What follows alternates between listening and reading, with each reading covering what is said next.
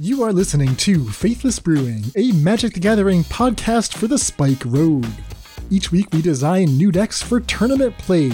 We put our creations to the test and share our findings on the air. Today we present part 2 of our Brewer's Guide to Streets of New Capenna. We look at 30 cards that could make an impact in Modern and Pioneer. That's all coming up on this edition of the Faithless Brewing Podcast. Thanks for listening and enjoy the show.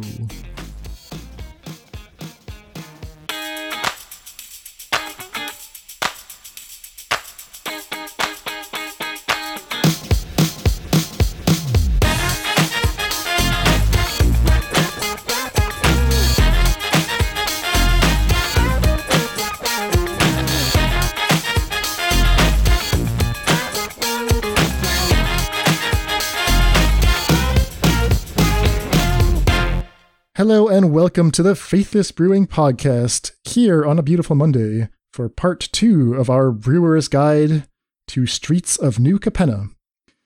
Joining me today, all the way from Buenos Aires, you know him as Moored to Light, it's Emmy Sagasti.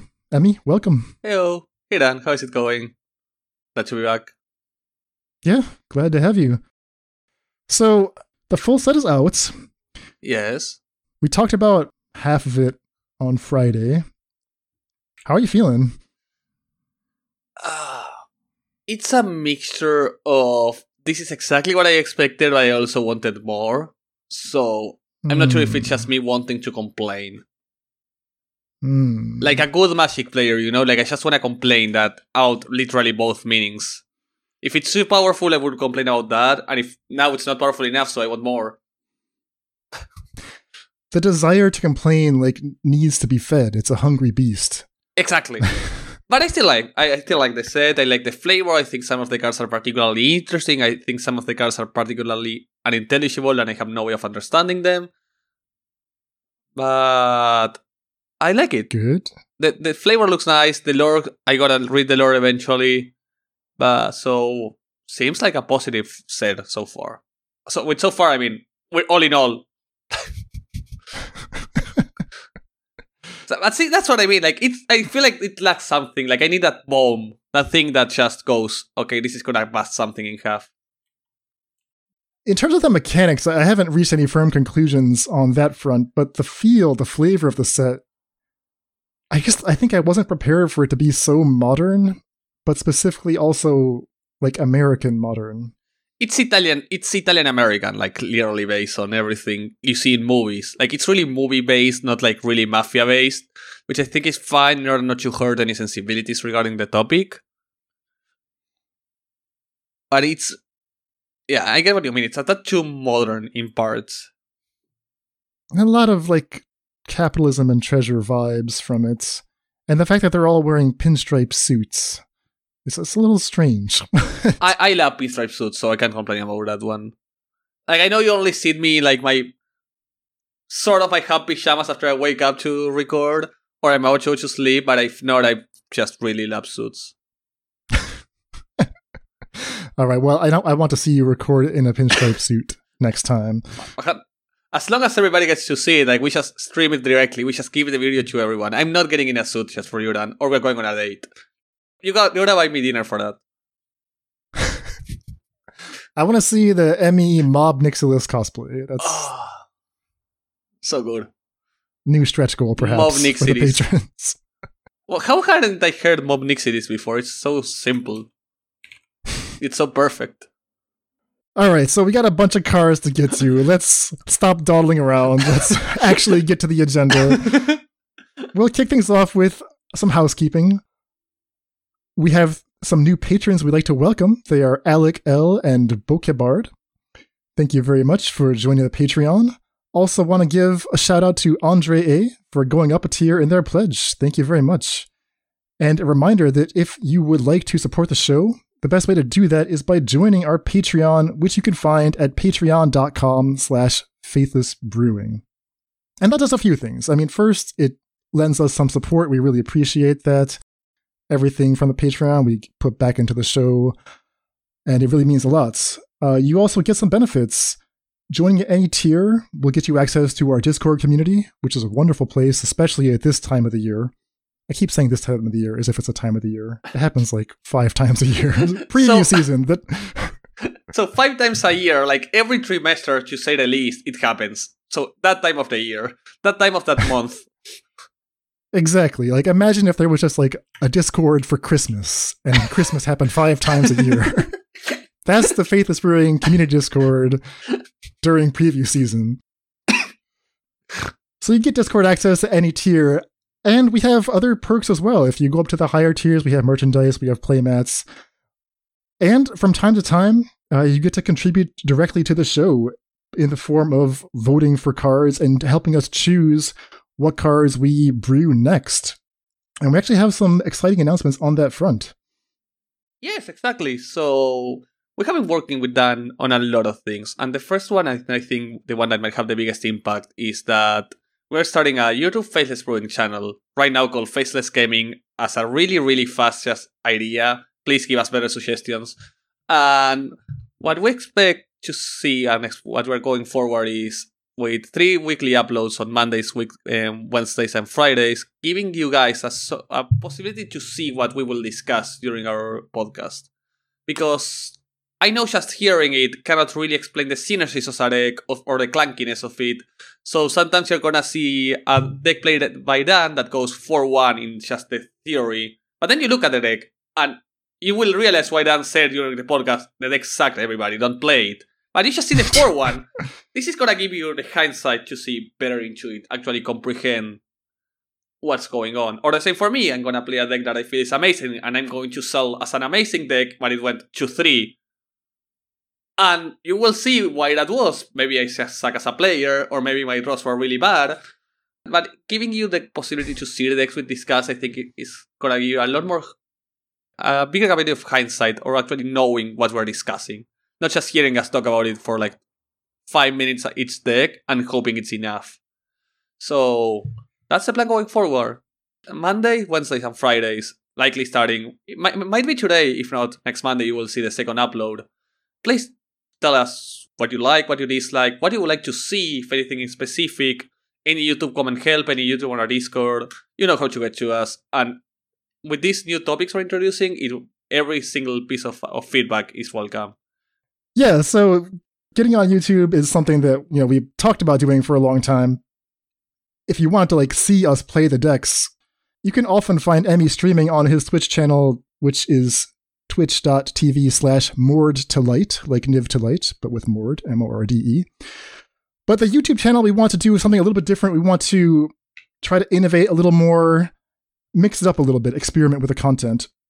So you'll find different stuff there. You'll find things that are more condensed, more compressed gameplay. Uh, some of them will be us talking through our plays. Some of them will actually be like deck text over replays, so it'll actually be kind of fast. If you remember our YouTube show Rogue Refinery that we did um, almost over a year ago now, actually, where we're talking about a deck and then you're just seeing the deck play through kind of sped up in the background. We'll have some stuff like that as well. And we're always open to new ideas. So, yeah, this is absolutely something where we would love your feedback at any stage, whether that's on what we've done or on things that you would like to see, things you found interesting. Of course, likes and comments and subscribes. That all helps as well. But oh, we're starting soon. We're starting soon with the like begging. Like, I mean- on day one. I just wanted to say that I don't have a YouTube experience, so I just want to say that once. but more importantly, like we're more interested in like the form of it right now, iterating and improving on it. Yeah, hundred percent. Like the the good thing about us going forward with a lot of new stuff is we are really open to the feedback you you guys gave us. It's not like we're set on stone on what we're doing.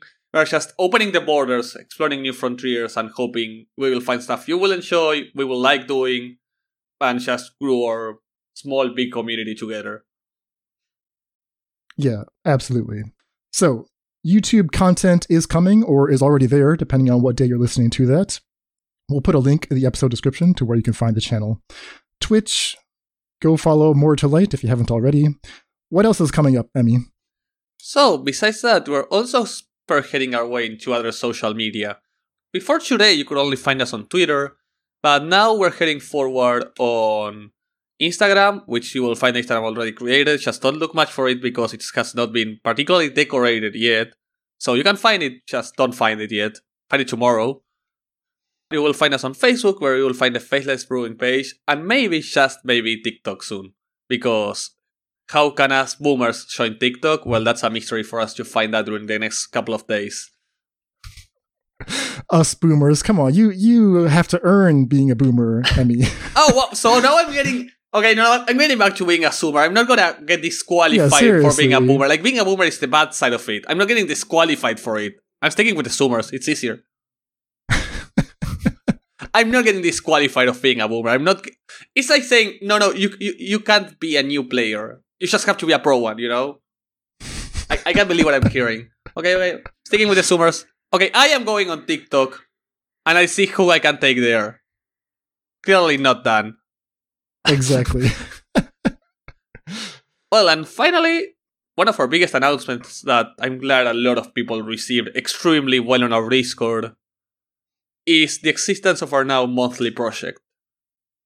Yeah, so this, we don't have a good name for it yet, but if you've been listening to this podcast for a while, you'll know that from time to time, a couple times a year, we will run a poll where patrons can vote on the card of the week. And you can even nominate cards. Uh, that's one of the benefits you get from being at the Rogue Refiner tier, but everyone can vote. And it's interesting, I mean, we get some really exquisite cards, cards that we wouldn't dare to suggest normally as the feature for a week, and the people have their say, and we end up getting to do a week on that card. So, what we're doing going forward is we're going to make that a regular thing, but not just for a week. We're actually setting it up as a more long term, more ambitious thing, even. We're going to have our community vote on a card that will become the card of the month. And I think that might be the toughest part or where we'll need the most help from you guys. Finding a card worth iterating, but not even by ourselves, which is, I think, a lovely part, by also showing by our Serum Visions podcast partners. Yes, absolutely. Arun Singh, also known as Jiggy Wiggy, the grinding breach expert, and Brian Madden. They will be joining us once a month for a crossover episode with Faithless Brewing and Serum Visions. Serum Visions is the podcast about iterative brewing. They will often take a card, like Magda or Kinnan or Lazav, and they'll keep working on it over the span of like three, four, or five weeks. It's a slightly different approach from what we do where we're always onto a new card every week. And there's definitely like a lot of merits to that approach as well. So we want to kind of get the best of both worlds Exactly, like if you ever listen to the Serum Visions guys, you will know they're the guys behind Grinding Breach. He has practically built that deck out of lab. So they're the master of iterating brewing. So it will be the perfect mixture of finding new axes and tuning them as we try to find the perfect build for a card that you will help us select. yeah and i should add that this is not going to replace our regular card of the week shows this is just going to be sort of running parallel running in the background you can expect to hear us touch on the monthly project for like a little bit a few minutes in every show. We have a channel set up for it in the- discord where we'll be hopefully getting people involved getting some new ideas maybe some testing done from people in the community as well. And hopefully over the span of a month uh, we can make some real progress cracking the meta wide open. Or you can see us catastrophically fail as we struggle to get a single 3 2. But that's the- Exactly. that's what that's the lovely part about brewing, right? It's an experience. exactly. So that monthly project, the first iteration of it, is kicking off next week, actually. So Emmy will be joined by Brian and Arun. It's going to start off with a community vote, helping us figure out the card. So you can look forward to that on next week's show. And if you want to get involved, joining the community at the Patreon is the best way to do so. Also, just going forward, I'm banning certain cards such as Scepter from the existence or even naming it on the Discord. Isochron Scepter cannot be named, or mentioned, or voted, or selected, or anything regarding that. even the mention of Isochron Scepter can get you banned from the Discord, that's all I'm saying. Just so, just so you guys know, so everyone knows. I, I, I- I'm still having like I tried so much to make it work, and every single game I won was when I didn't draw Scepter. That's all I'm going to say. And just know that this is not a joke. You can get banned from the Discord for mentioning Isochron Scepter. I'm going after you. Well, the theory behind the monthly project is that you didn't spend enough time and tickets on the card. No, no, no. There's not amount of time or tickets for Isochron Scepter to triumph. I'm looking at the, some of the cars that are already nominated for the ballots, and you're you are going to like these, Emmy. That's uh, send me the list. Send me the list as soon as you can. But also, uh, I'm gonna say what I always say: the best deck list for Isochron Scepter is four color Yorion and go 84 card with four Scepter, and just never cast it. and hope you never draw it. That's the best Isochron Scepter deck. All right, so a lot of stuff coming down the pipeline. I'm really excited about this. Yeah, me too. Then. And it's all happening at the dawn of the new season. So we better get back to our task for the day, which is to hammer out the rest of this New Capenna set review. Exactly. So let's see where we start. The beautiful one drops. Because Dan has this completely weird and insane obsession to always order them by CMC. It hasn't failed me so far. Okay, so the worst part is you order by CMC but never by color, which is the exact thing opposite thing for what I would do. If you do them by color, you end up talking about the fives and six and sevens just like at the beginning, and they never see any play. They just don't see any play. Okay, yeah. Like we didn't talk about Vivien last week because we ran out of time. But like, is anyone gonna miss Vivien? Like, yes, there's a deck that we'll build around it. If we have time today, we can talk about it. But you're much more likely to see Goldhound than you are to see Vivien. That's my contention. Okay, makes sense. So, what is Goldhound then? Going extremely specific about it. So it's an artifact creature treasure dog. Treasure dog. treasure dog. Artifact creature treasure dog. Common. With three paragraphs of text. This is the new era of Magic, guys. Three paragraph. Common treasure dog. Single red artifact creature treasure dog, 1 1. First strike, menace, and because it's a treasure, you can tap sacrifice Goldhound, add one mana of any color. I'm shocked. I'm shocked by this card. It's so much text, and I'm happy they now I get why they banned Disciple of the Vault in Pauper, Completely unrelated. Hmm. But yeah, this card has a lot of text going for it. So, do you think this is better or worse than a card that was not a creature that did the same thing? That was just a treasure for one. I mean, we have treasure for one. We have. Well, you have strike it rich, but that's not a that's not an artifact. You can't recur it. Oh, okay, okay. No, I think this. If this gets, I think just being one mana, one treasure, I think it's not good because it's just not good enough. Hmm. This is the kind of card that I just didn't think they would ever make. It's got the relevant card types. Yeah, I don't know. Like being a creature is a huge downside. So it's summoning stick. That's the big thing. That's huge. That's what makes it, I think, borderline unplayable. But also, how far away are we from treasures not even having the line of text sacrifice at one treasure, like lands?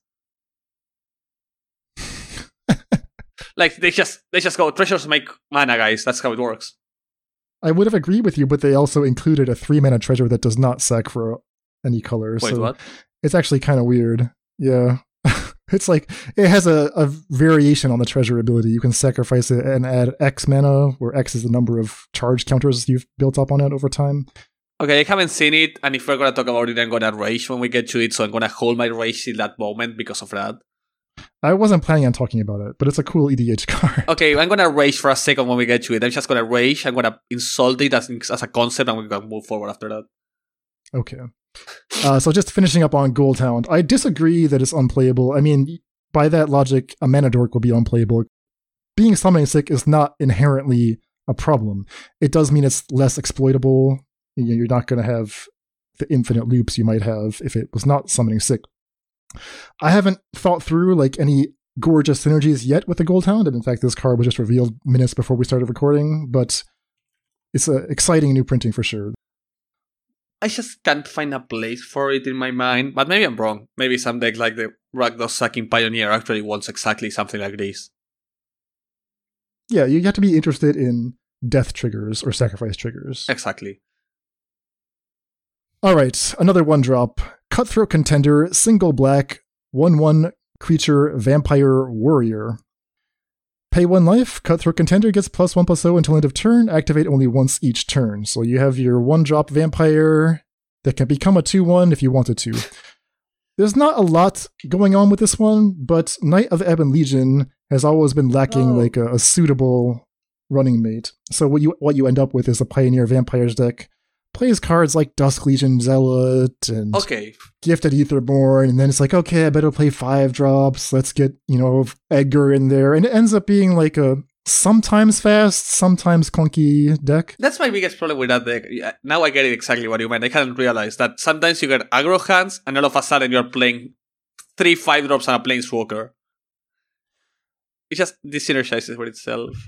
Right, which is a good thing and a bad thing, but if you wanted to build a, a truly aggro vampires deck, I, I think Cutthroat Contender could be an important piece. So now I would have Knight of the Ebon Legion, Cutthroat Contender, maybe I go into red, maybe I'm playing Voldaren Epicure, and then my two drop is going to be Blood Tithe Harvester, which has three power instead of like 1 1 draw card. you still play Sorin, and then where you go from the top there, it's not totally clear yet, but I think this is pushing in the right directions for a different style of vampire deck. Finally, a true aggressive Rakdos deck, or mono black instead of the mid range pile that it is nowadays. Yeah. Or white if you want to play the, the white. Legion Lord thing. Legion Lord and Sodin. Sorry, no, Edgar. That's what I meant. Moving on. Moving on to a weird one mana enchantment. We have Sticky Fingers. One red mana enchantment aura, which reads Enchanted creature has menace, and whenever this creature deals combat damage to a player, you make a treasure token. And when enchanted creature dies, draw a card. So this is make your own Ragavan, right? It even has the same sticky fingers, nimble pilferer, same flavor. This is make your own Ragavan. It even knows that the Ragavan is going to die, and that's why it gives you that death trigger. It gives you the card because it has to die because it's making treasures. so your creature gets a menace, so you're very likely to connect. I think the turn you cast Sticky Fingers, right? It pays for itself, if we're going to say that. Hmm. I mean, it's it's cool. Is this actually strong enough? I don't know, but making a treasure whenever you connect is pretty big if Ragavan has taught us anything. And the fact, I think without the last line of text, I wouldn't even look at this card, you know? Like, remove it when it dies through a card, and I wouldn't even look at it. Yeah, my fear is that a lot of things can happen that won't trigger that, right? Exile, bounce. Yeah, yeah, a lot. But you're putting this on a one drop. It's really weird for one drops to get bounced, right?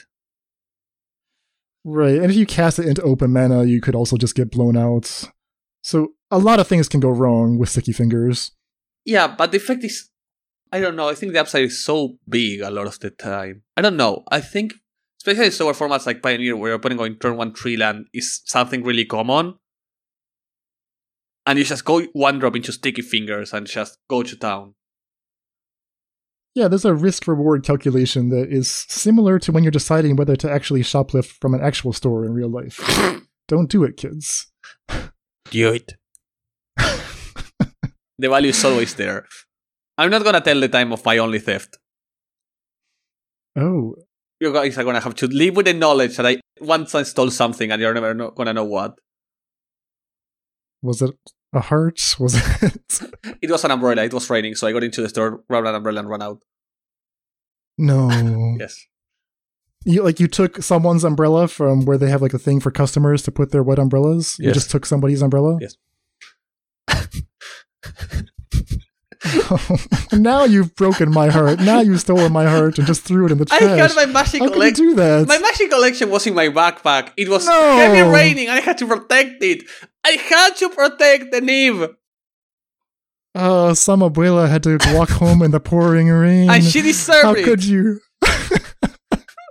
How could you do this? It was a moment of impulse. It was a moment of weakness. I would do it again. No. Okay. I I do not endorse this. Just double sleeve your cards. Inner sleeves protects from this card. You won't have to. Oh I had a lot of gosh. cards, like right. unsleevable cards. All right. Uh, We, we broke Dan. I broke Dan's card, everybody. Okay, so going forward with, to the beatdown I'm about to get. So we talked about a cycle of cards that have the mystical dispute templating. That is to say, if they're targeting a spell of the appropriate color, you get a big discount on the mana cost. We talked about the white one that targets red creatures for a nice discounted price. The rest of the cycle was actually not that impressive. The black one No. kills a creature but is kind of slow at sorcery speed. The red one, same thing.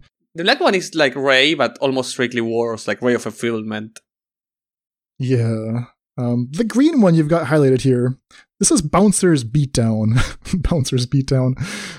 Yeah, this is what happens when you're got the sticky fingers and try to take somebody's umbrella. If there were justice in the world, this is what would happen. two in a green instant, but it costs two less to cast if it targets a black permanent. Okay, so for just a single green, if you're targeting a black permanent, Bouncer's Beatdown deals X damage to target creature or planeswalker, where X is the greatest power among creatures you control. If that creature or planeswalker would die, you get to exile it instead. So I think this is actually quite good. I don't know if it's amazing. I think the white one is still the best of the cycle. Well, you're saying that not you're not envisioning you're going to pay three mana for this. No, right? never, just never. seems like a No, no, I think this is like a pretty decent sideboard card against like stuff like I don't know, like we said in Pioneer, the mono black the, the mono black vampires deck where you just go any creature plus one green mana is a removal for practically anything they play. And once you get like a four for a three three, you can even shut down the planeswalkers. I guess I'm just struggling to imagine that I'm a green deck and I'm worried about a black deck, and the card I choose is this instead of anything else. Okay. Like in modern Veil of Summer, in Pioneer, I don't know, Shaper's Sanctuary or something, I'd rather just protect against their removal Okay. instead of trying to. I mean, this is a conditional kill spell. Yeah, the condition is a bit tough. The fact you need a creature is, I think, the biggest weakness of this card. And you need a powerful creature. Maybe I'm mistaken. That can happen. But I don't know. Like, I don't think. I think they're uh, underestimating a bit, and I might be overestimating it a bit. That's probably true. So I think, like, it's somewhere down in the middle where it will see some fringe play, likely, because the card is interesting. It's really cheap for its effect, and it also exiles. Which is not irrelevant against the decks you might want it. True. For example, if you wanted to exile the tenacious underdog, this is a black creature that comes back from the graveyard. So, Tenacious Underdog is a 2 mana 3 2 with no ability on the play, but you can play it for the graveyard for its Blitz ability. Blitz ability, for anyone that doesn't remember, it's you play the card, it gains haste, and it sacrifices on end step. And the Blitz cost is 4 mana and 2 life. So, what you get is an always returning 3 2 with haste that on end step sacrifices and you get to draw a card. And you get to cast it infi- in- infinitely, like it has no cost. Yeah, the crucial part about Blitz is that when you sacrifice it, you draw a card.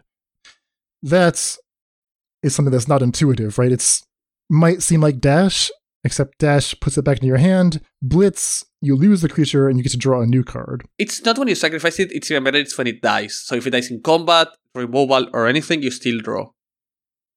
Interesting. Yeah, Blitz is quite a relevant ability. Like, especially in cards like this one, where, where every single turn getting a 3 2 haste attacking that your opponent cannot deal with without exiling it.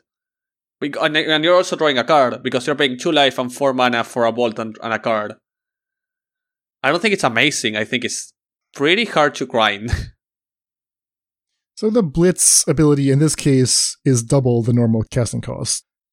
Tenacious Underdog, 2 to cast for a 3 2 with no text.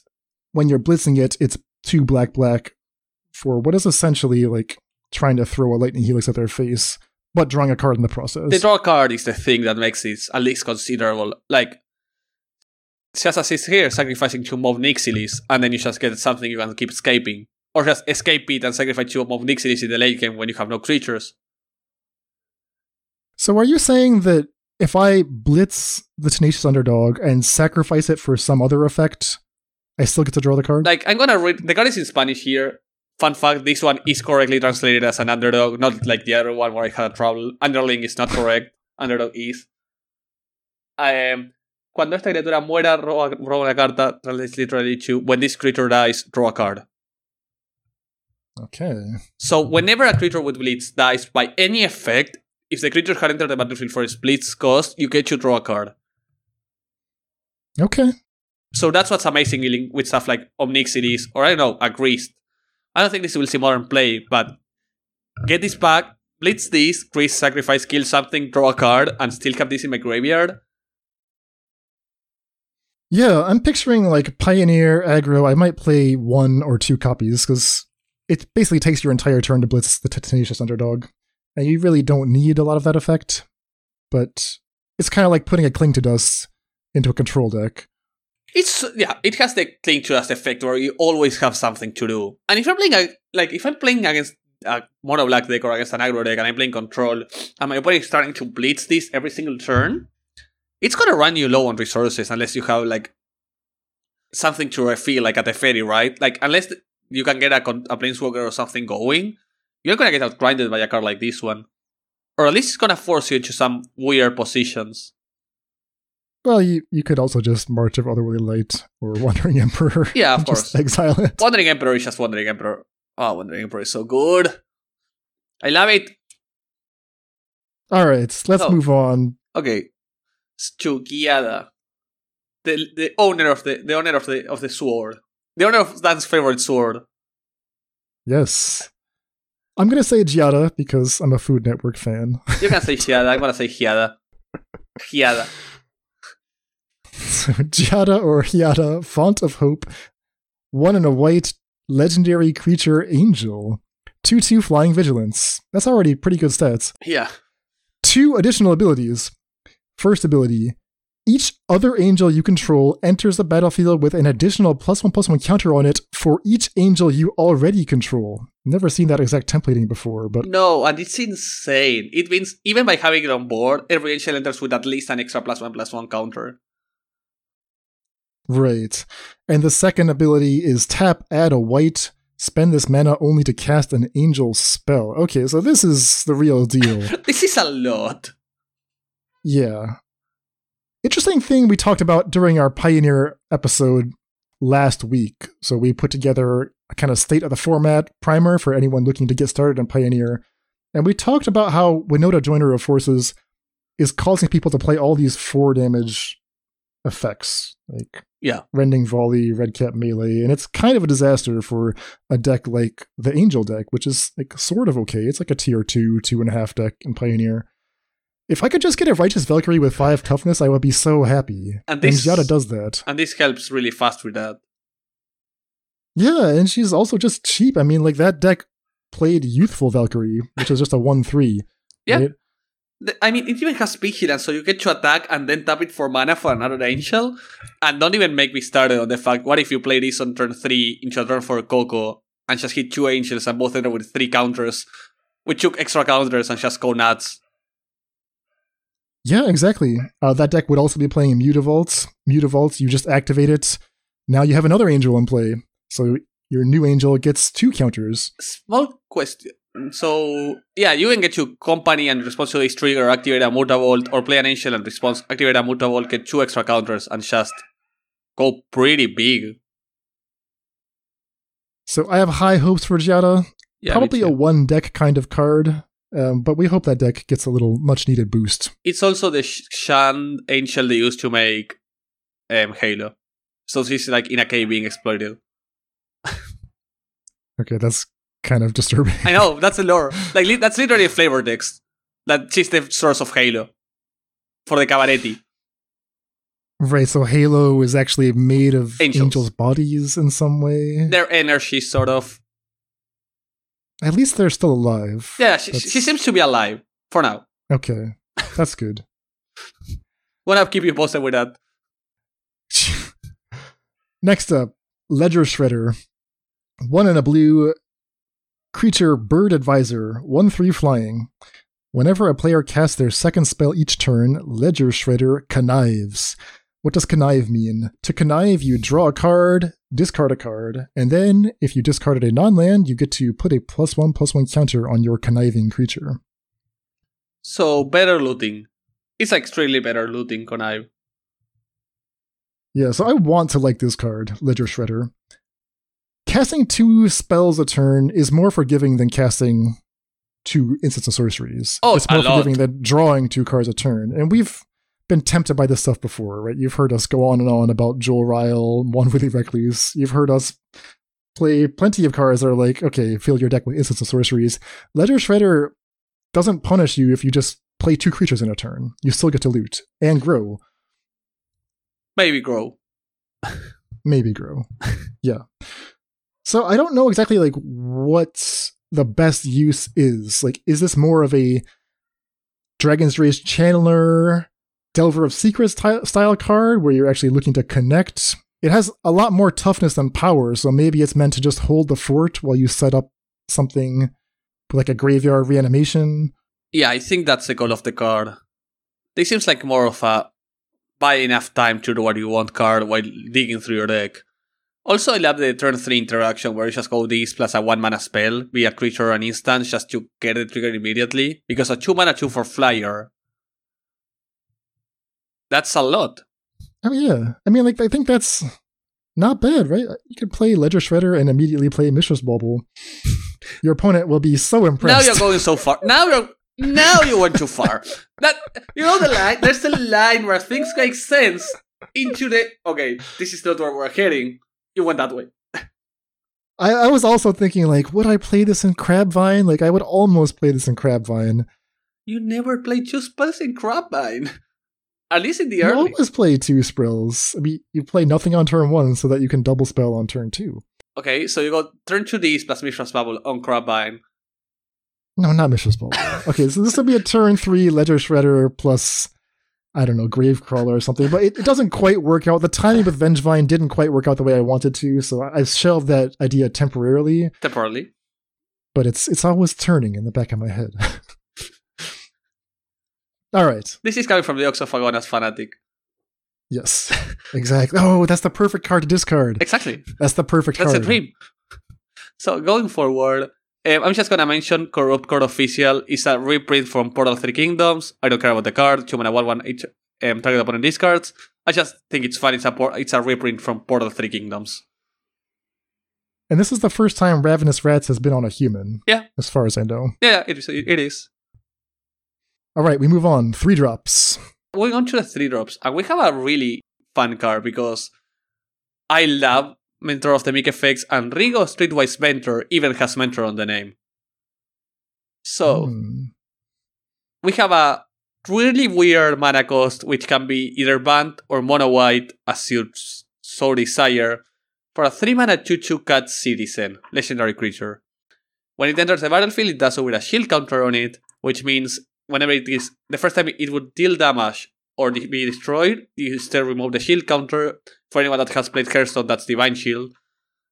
And whenever you attack a player or planeswalker with one or more creatures with power 1 or less, draw a card. So, yeah, play this after a creature, attack, get your first draw the first turn you played. Okay, so let me just understand exactly what a shield counter is. Okay.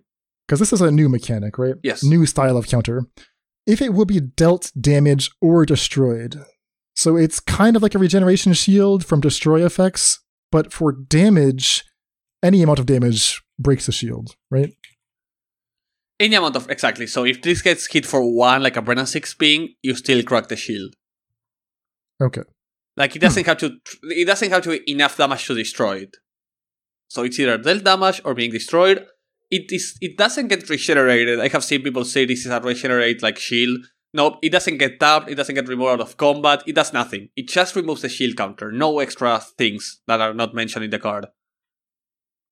Okay, so if you're blocking a fury, the shield will get broken in first strike damage and then it will die. in- Exactly. It's not gonna be like Okay. regenerate, being tapped out and taken out of combat. Interesting. That's I think worth mentioning. That's a very interesting mechanic. Also, oh, the fact that it gets to stack means that there's a one mana instant that puts a shield counter on on a creature, and it's amazing with Feather because you you just get to stack shield counters. It doesn't remove all shield counters; it removes one.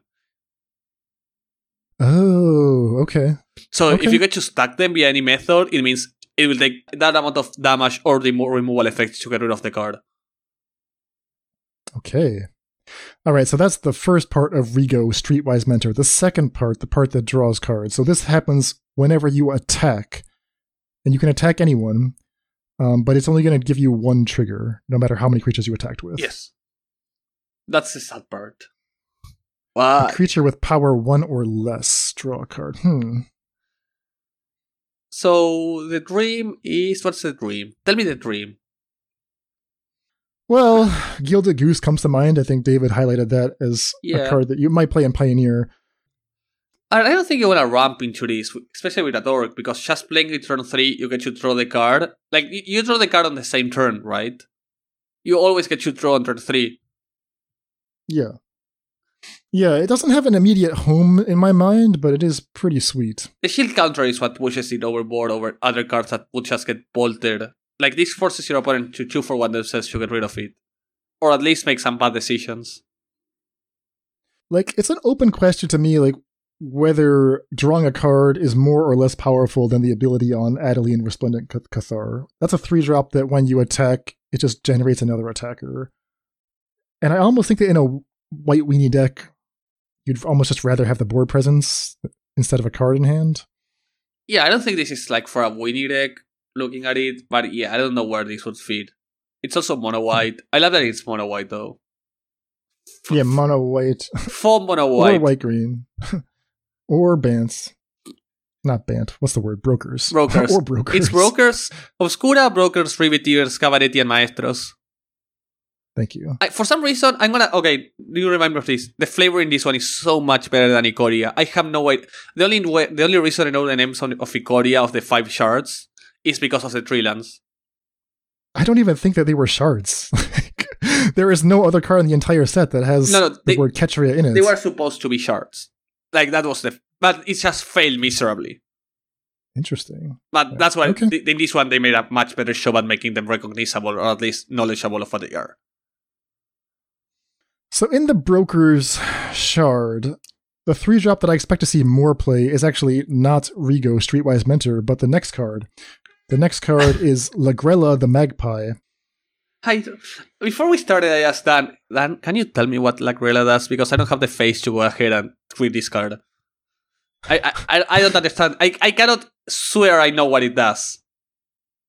All right, let me let me take a stab at it. I'm just going to confidently say what I think it does, and then if I'm wrong, someone can tell me so in the comments. They're gonna tell us. Like we're gonna get the shouts out, out of this. So green, white, blue. No hybrids here, just actual green, white, blue. 2 3 legendary creature, human soldier. When Lagrella the Magpie enters the battlefield, you exile one of your creatures and one of their creatures. okay, That's my my version of the effect. What it actually says is for each player, you can ex- exile up to one of their creatures. Uh, exile any number of other tar- creatures controlled by target controlled by different players. Uh, why does it say other and not one creature controlled by the? Okay. Well, you you can't have Lagrella exile herself. That would just be nonsense. um, so she comes in with like the brutal Cathar effect, right?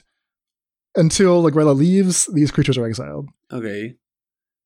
Why would you want to exile your own creature? Well, the second part of the effect is when an exiled card enters the battlefield under your control this way, put two plus one plus one counters on it. So that that's a really weird templating, but what I understand it to mean is when Lagrella dies, you'll get your creature back, and it comes back boosted by two.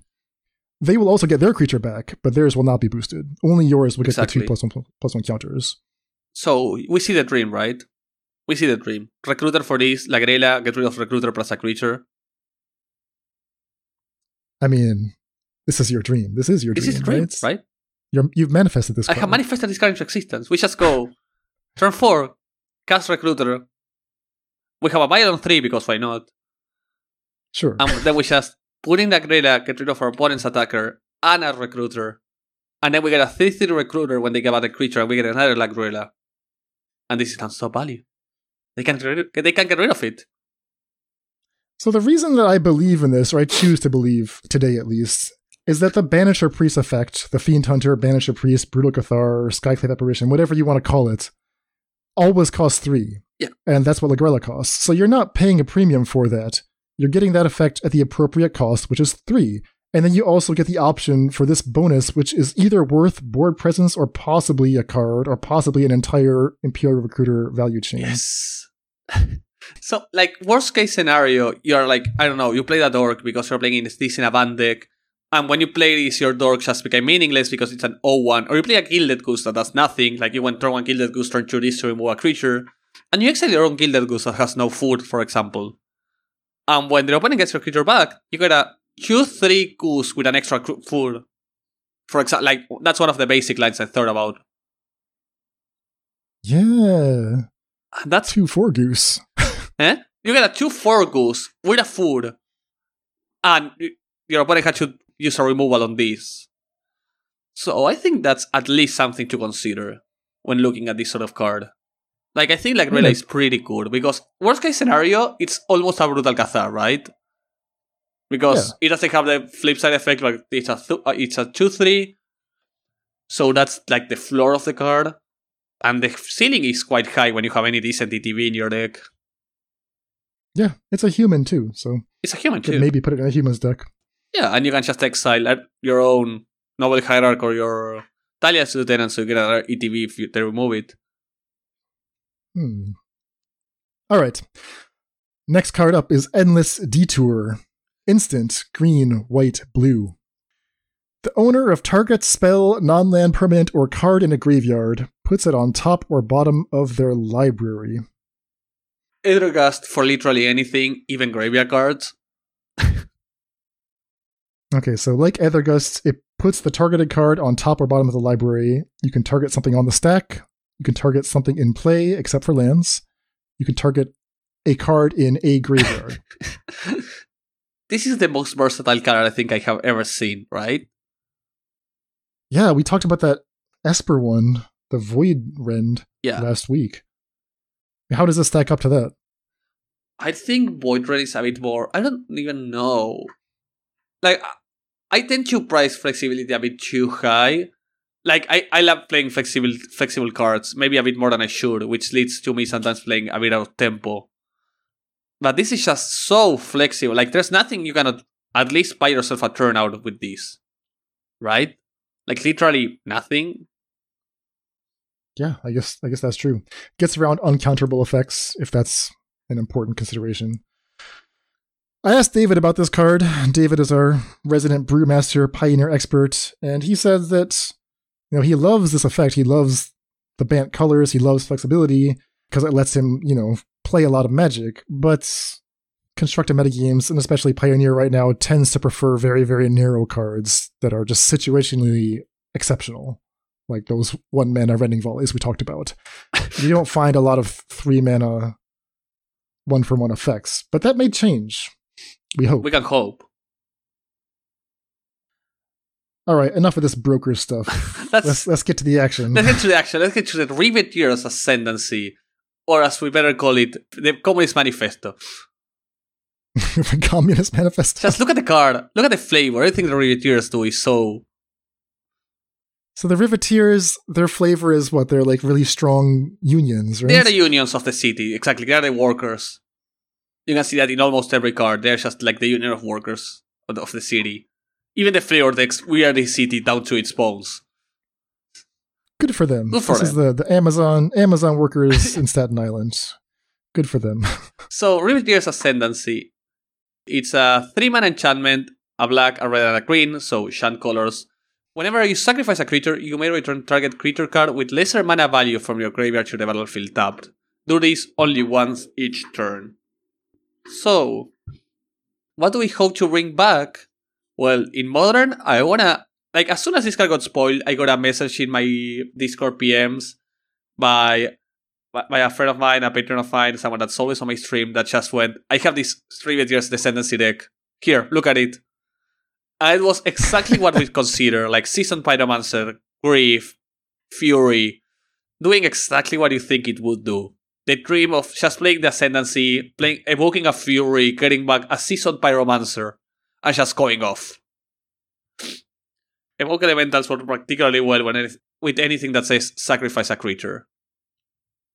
Yeah, I mean the trigger is very strange, right? Whenever you sacrifice a creature, and the cards that do that well, you you don't want to pay mana to sacrifice creatures. You want that to just happen for free, and evoke is by far the best way to do that. So in modern, I would expect to see Fury, Grief, Kroxa, maybe Fulminator Mage. Is that going too far? I think Fulminator Mage, like, it's not going as far as Mishra's Bauble in the other card, but I think Fulminator Mage is sadly a bit underpowered. Maria, or stuff like the 5 mana 3 3, like in the sideboard, the 5 mana 3 3 that you pay a red to destroy an artifact. Ingot Chewer. Exactly, thanks. Stuff like that comes at a premium with Riveteer's Ascendancy. Just Ingot Chewer on turn 3 and get back like a Grief. It's a lot of value. So there's a card from Strixhaven called Rushed Rebirth. That's black green instant. Oh, I love that card. It lets you. It's very similar to this, but instead of taking a card from the graveyard, you search your library from the creature. And I always thought that was almost good enough with the evoke elementals. I wonder if you could also pair that with Riveteer's Ascendancy, because then you can help like build the chain in your graveyard so that you keep getting these sacrifice chains. I think you might be right because when I tried Rushed Rebirth, I ran into I, I played that Rushed Rebirth deck more than once. In silence because they never got you anything. they were like Fury like so, Fury into Omnath, you know, me just forcing the dream. Are we not going to see this Rushed Rebirth deck in the YouTube channel? You might. These are the league leagues of shame. the leagues of shame. The leagues of shame have been concealed in the dark. Like I don't even remember them fondly. More to light imprints Rushed Rebirth onto Isochron Scepter. Watch a man. More to light has conceded from the game. you can watch a man's like life fade from their eyes as they Isochron Scepter something.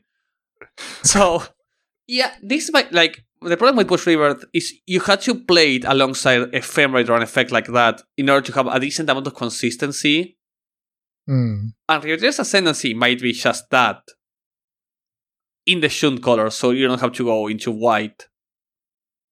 Yeah, maybe. Oh, you also have Shriekmaw as a 2 mana removal that gets back any 4 drop or 3 drop. Yeah, I mean that that sounds great. I wonder like how deep we're supposed to go.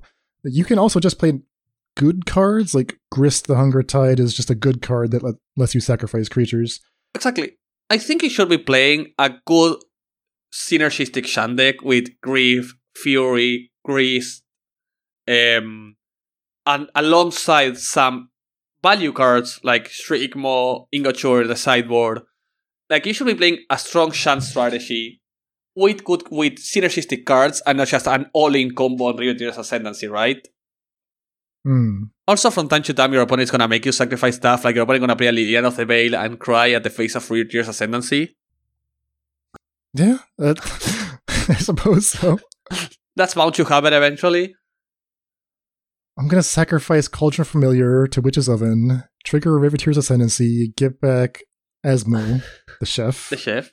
I don't know. I mean, this is so interesting. This is one of the few cards that is a build around that doesn't really work in Pioneer. It's just too slow. But in Modern, the tools are there to make this immediately impactful. Yeah, the fact that you can go just if you got like a way to put stuff in your graveyard on turn one or two, or just like turn four after a seasoned pyromancer Riveteers into Fury or Grief, it's gonna give you so much tempo back. Like if you Riveteer Ascendancy on turn three into a Fury and get back a two drop or three drop, you played it for free. Like it's tempo neutral. Hmm. And that's sort of insane in an enchantment that's gonna give you long term value.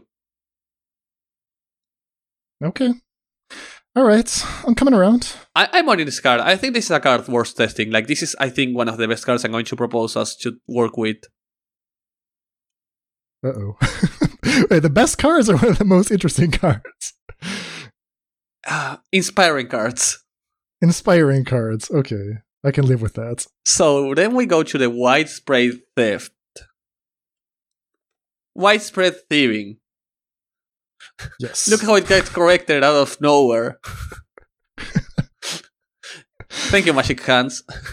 We're recording this on like the day that the full spoiler went up, and there's there's a bunch that I have not updated the rough translations to the actual translations. Widespread theft, widespread theft, and widespread thieving are so close it shouldn't even ba- like it's ninety nine percent the same. It even has the same concept. All right, so the hideaway mechanic is back. sort of. It doesn't.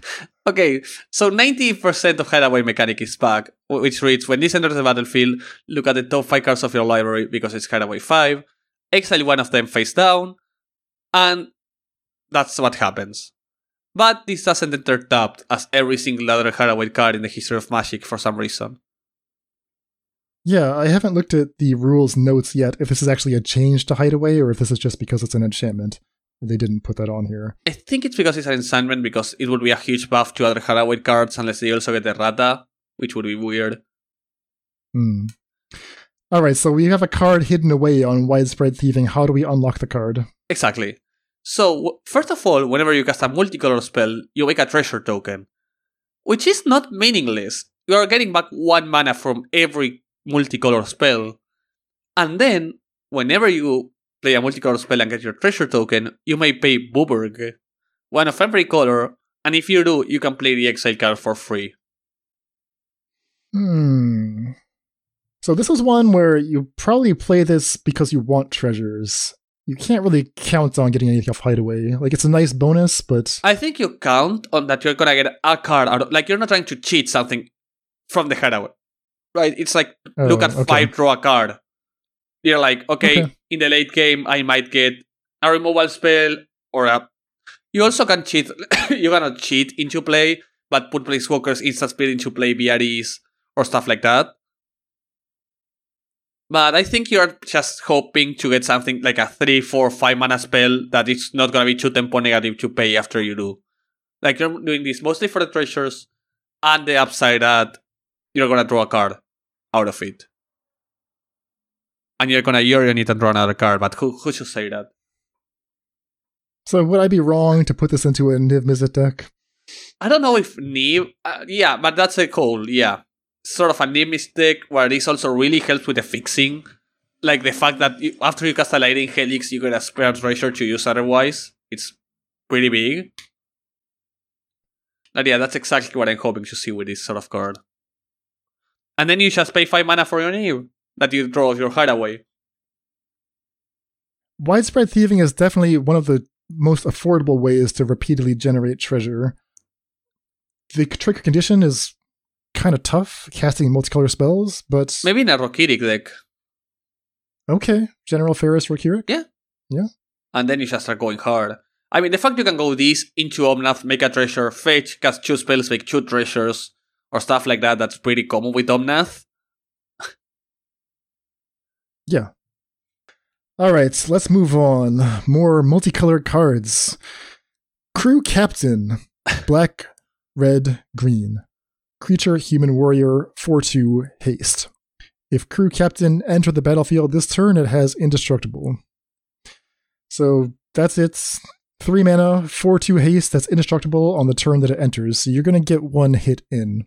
Well, you'll get one attack in. Whether it gets balanced or exiled, I can't promise you anything like that. to me, this card is like almost good enough. Like maybe it's because I'm very old. I used to play Viashino Sandstalker back in the day, where we would just be thrilled to play three mana for a four-two haste every single turn. Yeah, I I think this is the boomer than looking at the power creep in Magic. Like, this is you not realizing that I don't know what Reashino does. Oh no, Like, this is devastating. I know this is devastating news, but I forgot the second word you said after Viashino, so I'm calling it Viashino, because I don't know what the first one was. What the second one was. Sandstalker. No.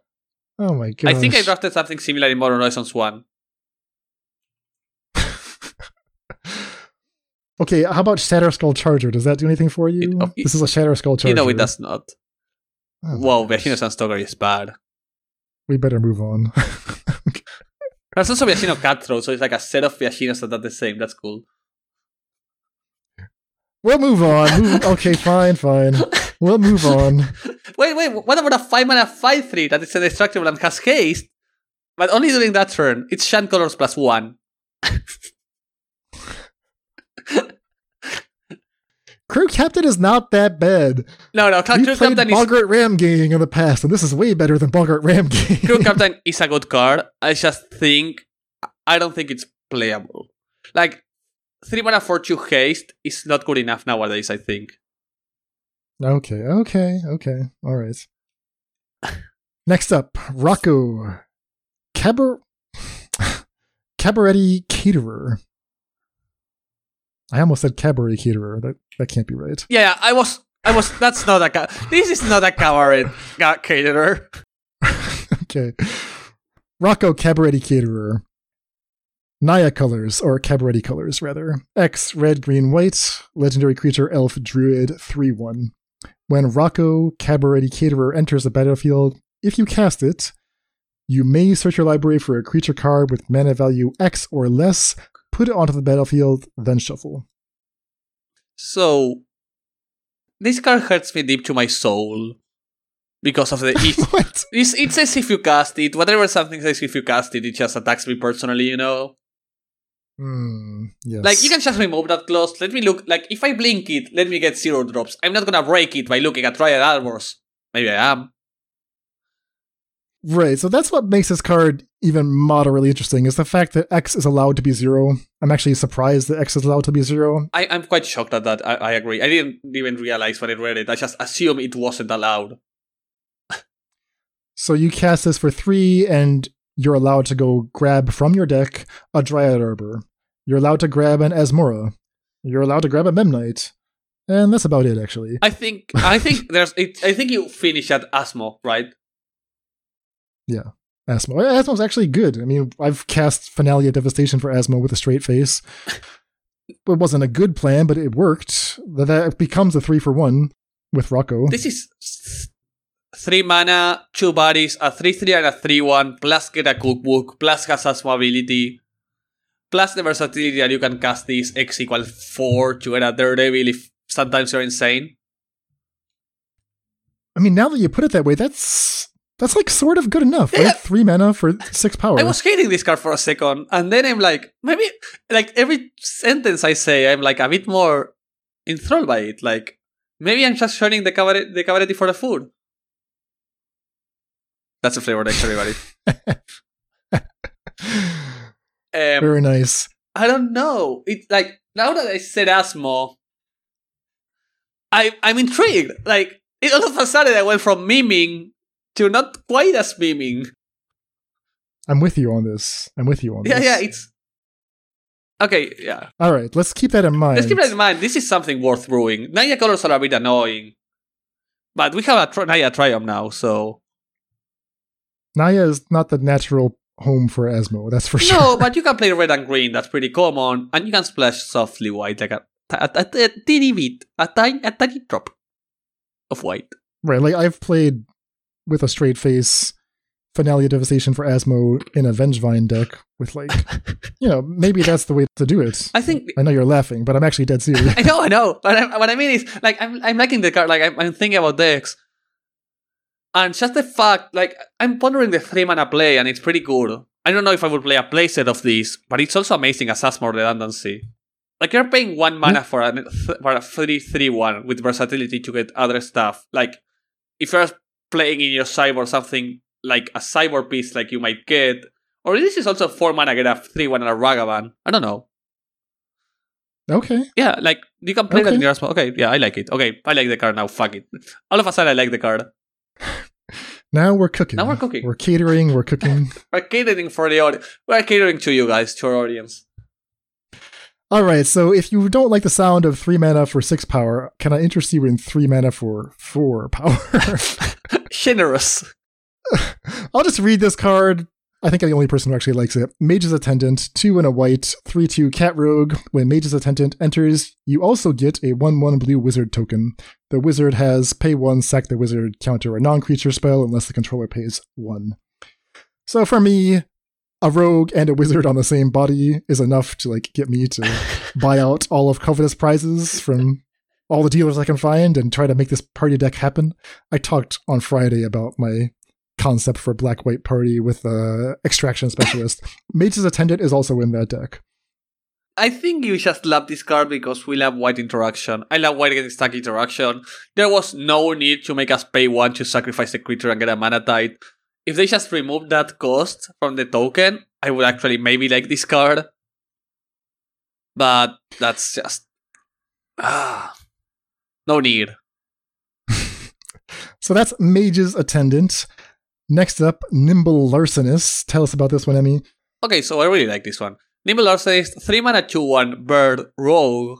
I know you like that word, Dan. Rogue. I do. you can even get a Coveted Prize for it. So it's a white, a black, and a blue. So Esper colors, 3 mana 2 1 flying bird rogue, which reads When it enters the battlefield, target opponent reveals their hand. You choose an artifact, instant, or sorcery card from it and exile that card. So a much better Sin Collector in the fact that it has flying, which is a huge upside, maybe worth half half a mana, and also the fact you can get artifacts, which make it a lot better in some in some matchups where a Sin Collector would do nothing. All right, I'm on board with all of that. When was the last time anyone played Sin Collector? Like, what deck would actually use this? Esper value in Pioneer and Enigmatic Incarnation in Pioneer both play Sin Collector. Enigmatic Incarnation. Yeah, Okay. it always plays Sin Collector. And Esper, like what Esper Yorion, just a bunch of ETB stuff. Exactly. Okay. So Sin Collector souls there play there in Enigmatic in the main deck, in the value piles in the sideboard, and this is like a straight upgrade. Because both decks can pay the blue, right? Because we're talking about Esper and Enigmatic. So the downside is really negligible. Next card up is another three drop Corpse Appraiser. This is in Grixis colors, or Maestro colors if you prefer. Thanks. Blue, black, red. Creature Vampire Rogue 3 3. When Corpse Appraiser enters the battlefield, exile up to one target creature card from a graveyard. If you do exile a card this way, then you get to look at your top three cards. One goes to your hand, two go to the graveyard. And that effect is actually like pretty good. That's strategic planning. That's Yeah. ransack the lab if you are a black player. um, getting that on a 3 3 body that's a vampire, okay. It's not amazing, but it's not bad. It's a lot of text. Like, it's a really useful ETB. I think. Okay, no. For some reason, someone had said that you had to exile a card from your graveyard to get the effect, and that's not the case. Yeah, I, I think I double checked this one. Um, I'm pretty sure the English version confirms.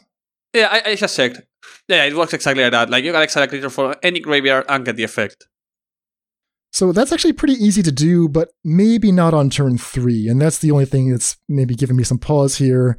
If I want this to be my three drop, and I'm, I'm not willing to play it without getting the card, so maybe I can't play it on turn three. I mean, the, the fact that you can get a creature from your opponent's graveyard makes it a lot better for me because by turn three, either you kill a creature or a creature you has died in like 90% of matchups, right? Well, I hope so, but I mean, you, you never know. Yeah, yeah. Like your curve out hand, one drop, two drop, three drop.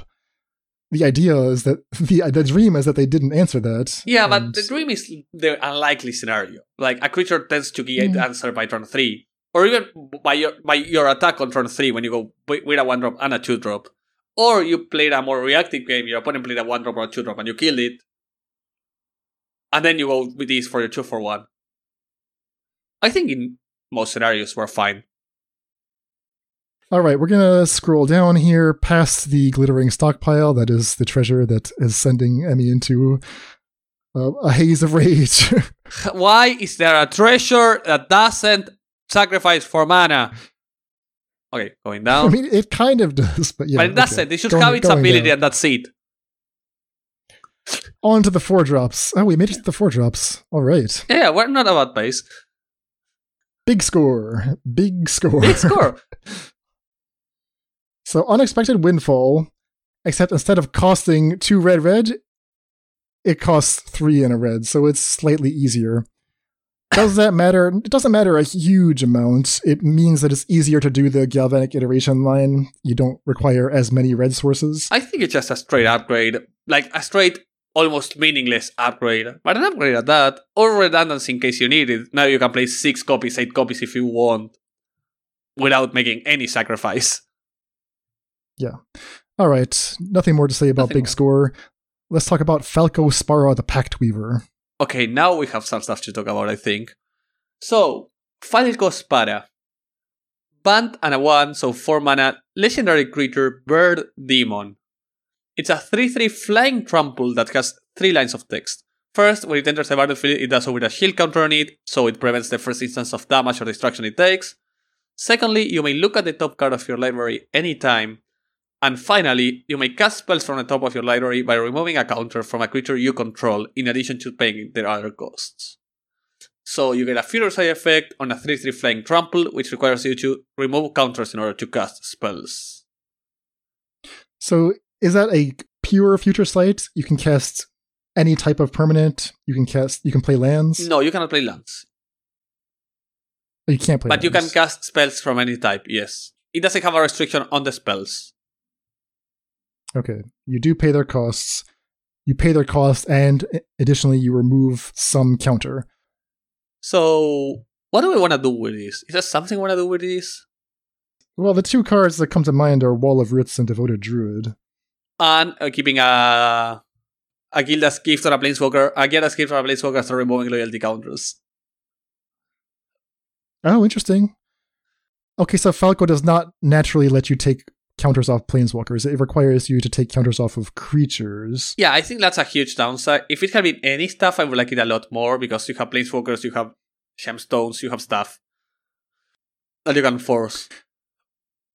So, a little bit concerned that 3 3 Flying Trample is not big enough. Specifically, it doesn't survive lightning bolts. And that's where, in modern, you're going to find more of these counters that you actually want to remove. right? Yeah. Like the Persist mechanic, the Devoted Druid, Wall of Roots style of card.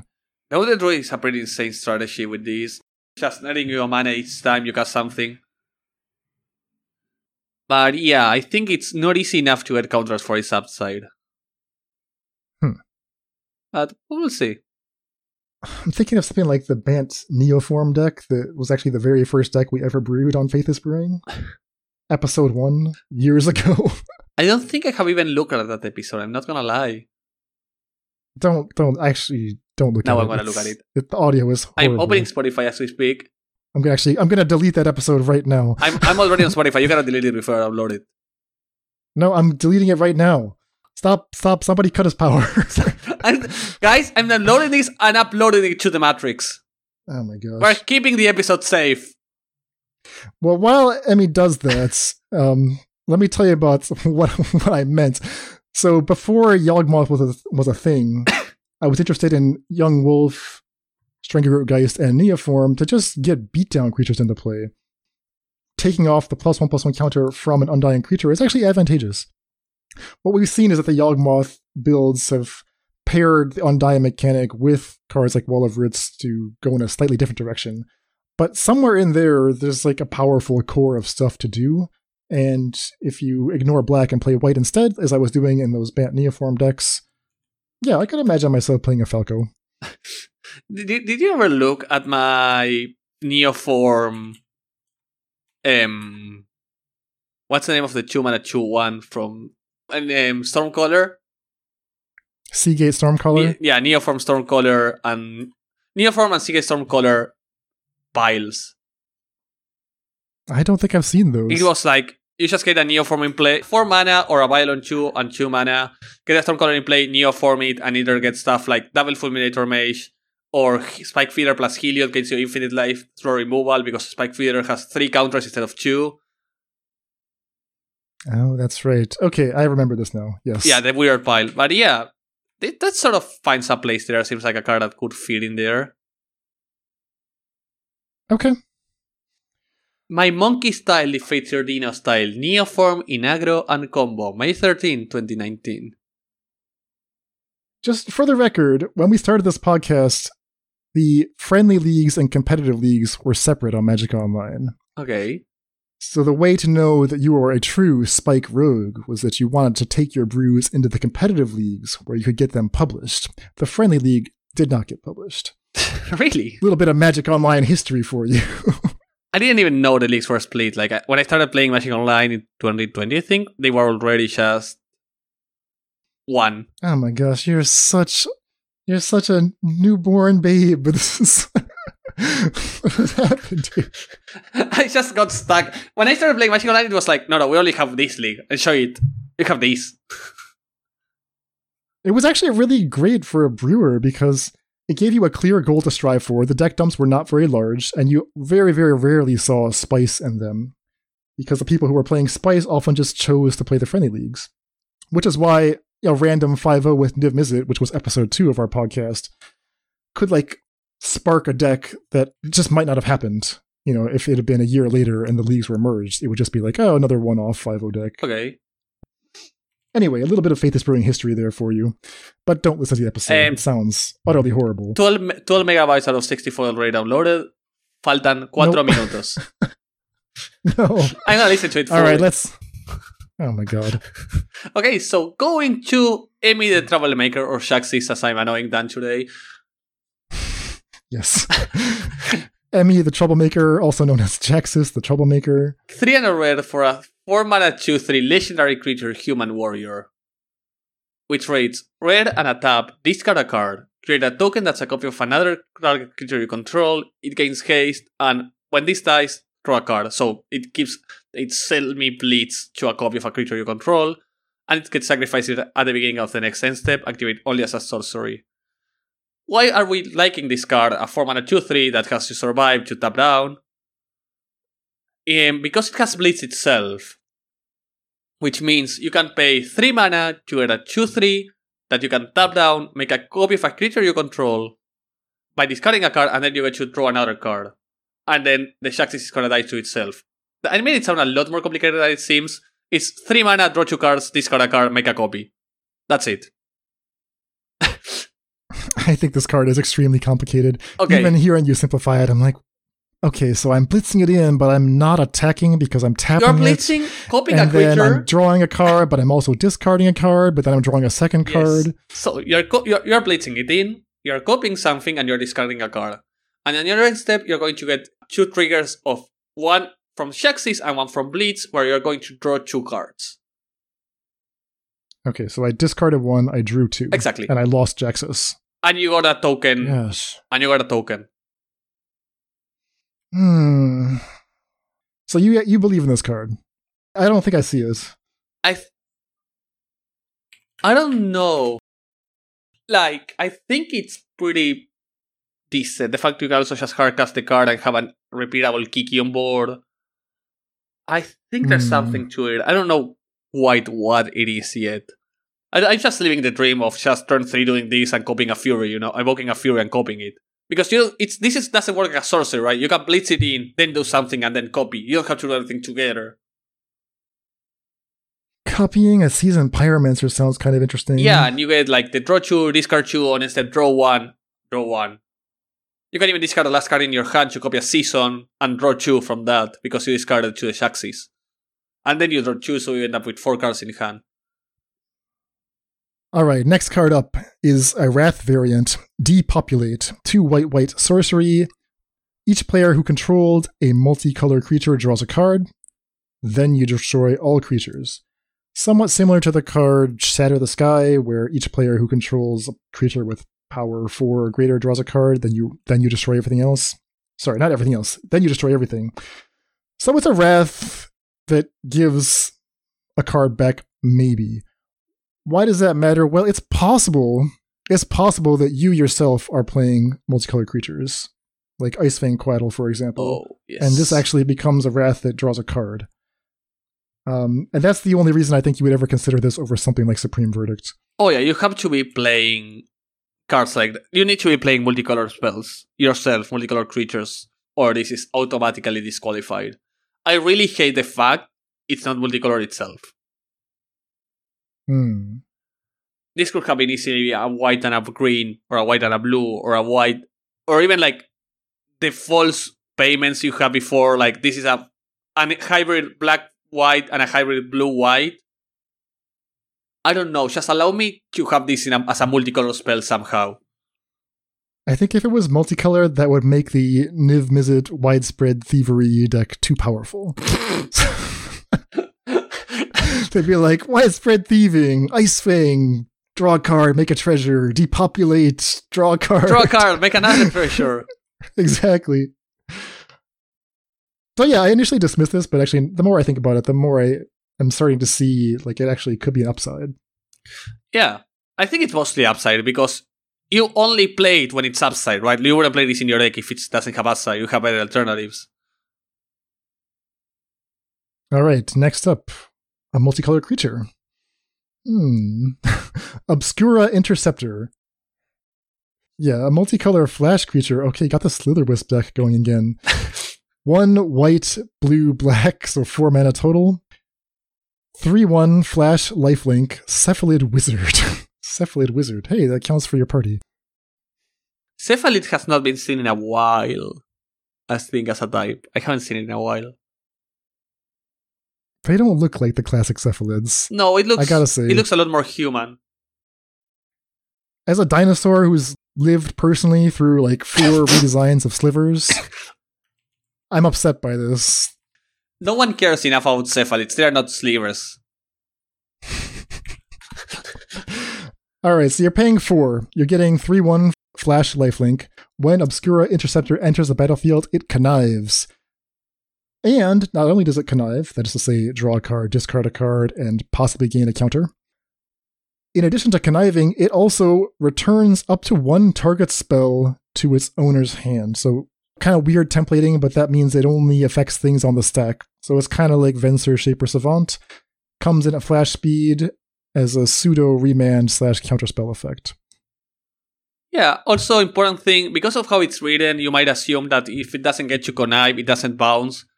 It doesn't matter. They cannot kill it in response to to stop you from bouncing something. Just because of the I have seen people get confused about that because of how it's written. Yeah. It's not immediately obvious why they separate it out, but it has two consequences. One, it means that if they somehow fizzle the second effect by sacrificing the thing you target, that doesn't apply here, but in theory, Yeah, exactly. that could happen to a different card. You'll still get connive. And two, you actually don't have to choose your target until you've connived. So you get to draw your card first, see what it is, discard a card, and then when you've finished doing all that, that's when you put the second part onto the stack. Yes. So lifelink is huge. It can be a four mana four to flash in a lot of scenarios. Flash lifelink, which is a really good stabilizing tool. So David has a nice note here about Obscura Interceptor. He said he hated it at first. It's like a worse Frilled Mystic, and that card already sees no play. Yeah. But then he noticed that, okay, if a tempo deck struggles against aggro, then this evasive lifelink flyer might actually be like the right set of abilities. And then if you can add into the mix something attractive to loot away, and he came upon the card Silversmote Ghoul. Silversmote Ghoul will come back from the graveyard when you gain three life. And that's exactly how much power Obscura Interceptor has. So that's a fever dream. Your opponent attacks with a 1 4. You flash this. Your opponent attacks with a 1 4 and then plays a pump spell. You flash this scene. You discard a Ghoul. You counter the spell and block, and then you get the Ghoul back. Clearly, not many steps required. Really easy to achieve consistently. The dream is alive. We're going forward. All right, it's perfect. I love four drops. See, this is why we don't talk about four drops until the end of, of everything. you criticize my system. It makes total sense. Okay, non memeingly, I like the card. I don't. I think the fever dream of playing with, with Ghoul is a tad too dreamy. I think this as a tempo shell, or I think this as a value card, is pretty insane. That's my take on it. Okay, that's a reasonable take. All but the most degenerate brewers have stopped listening like half an hour ago. so, so we now we can dream big, right? We can- for the four, or five, and six. We can go for the three person that are still hearing us. We love you. and you're gonna hear us talk about are we going for Ognis? Uh, let's not do Ognis. It's not. And you're gonna hear us talk about the Fleetfoot Dancer, just a big adorable dork. Simple. See, this has almost as many words as the card that labs from the past, just five times more powerful. Fleetfoot Dancer, one red, green, white, 4 4, trample, lifelink, haste. Elf Druid. The only thing I want to say about Fleetfoot Dancer is that I was having a debate a couple weeks ago about whether cards that overperform in limited are relevant and constructed. And David was making fun of me. He said, Yeah, Adult Gold Dragon Week. Bring it on. And guess how many times I played against Adult Gold Dragon since then? One. in the leagues twice twice. Once You in a Soul Flare deck, I but once in Modern, in actual Modern League last week, has five wood. an opponent summoned the Adult Gold Dragon with five Fireblood. wood in modern. More than once. And it reminds me of the phrase How many times have you played against Adult Gold Dragon? If I had a dime for every time I have played against Adult Gold Dragon, I would have two dimes, which is not a lot, but it's strange that it happened twice. I mean, that's enough to buy several copies of Adult Gold Dragon. That's enough to buy all on the copies of Adult Gold Dragon. Anyway, so Fleetfoot Dancer is an even cheaper version of Adult Gold Dragon. Yeah. The combination of lifelink and haste is extremely powerful. Also trample against the decks that are going to leave back a champ blocker when you're starting racing them. So it's a 4 mana 4 for trample lifelink haste. It's kinda shows how powerful um what's the name of the card that has all the text? The 4 mana 4 4 Questing Beast was, how many paragraphs it had of text. Well, I actually like this better than Questing Beast. I mean, is that crazy? I think like I think this is better because I mean we're playing this in different decks, right? We're playing this as a way to stabilize and like change the tempo of the game, and you're playing Questing Beast to finish the game. Right? So there's an interesting dynamic when a deck like Naya Winota or any kind of creature deck gets paired up against an even faster creature deck. Because typically the, the Naya deck didn't have anything that plays defense that well, while also playing offense well when you're up against control. And Fleetfoot Dancer just lives in Yeah. just the right space, right? It's really weird. It's re- it's hard to stabilize against. To beat like aggressively, a four for he- a four for lifelink is really hard to beat on combat. yeah, how was a red deck ever going to come back from this? Well, they might. I don't know. but And they they may double bolt it, I don't know, but you're gonna two for one them to say the least. Like this, I think the card is extremely relevant. All right, so that is the last of our four drops. Exactly. And with that, we move on to the fives. We're getting there, everybody. We're getting to the big. We're, we're getting to the best card in the set. Just give me time. Give us time. We're close. We're, we're, we're close to her, to our loved one. Urabrask Heretic Praetor. 3 red red, legendary creature Phyrexian Praetor. 4 4 hastes, classic Urabrask stats. What does this Urabrask do? At the beginning of your upkeep, exile the top card of your library you may play at this turn. Hmm, so a little Howling Mine effect. we boomers call that a Howling Mine. At the beginning of each opponent's upkeep, the next time they would draw a card this turn, instead they exile their top card and they have this turn only to play it. So for your opponents, they also have to play under these conditions. No more hoarding cards in your hand, no more playing instants on my turn. If the opponent draws an instant with Urabrask in play, they just they have to cast it immediately. If they draw a counterspell, it's almost dead. Exactly. The only part I hate about this is the fact it says the, f- the first card they draw. Right?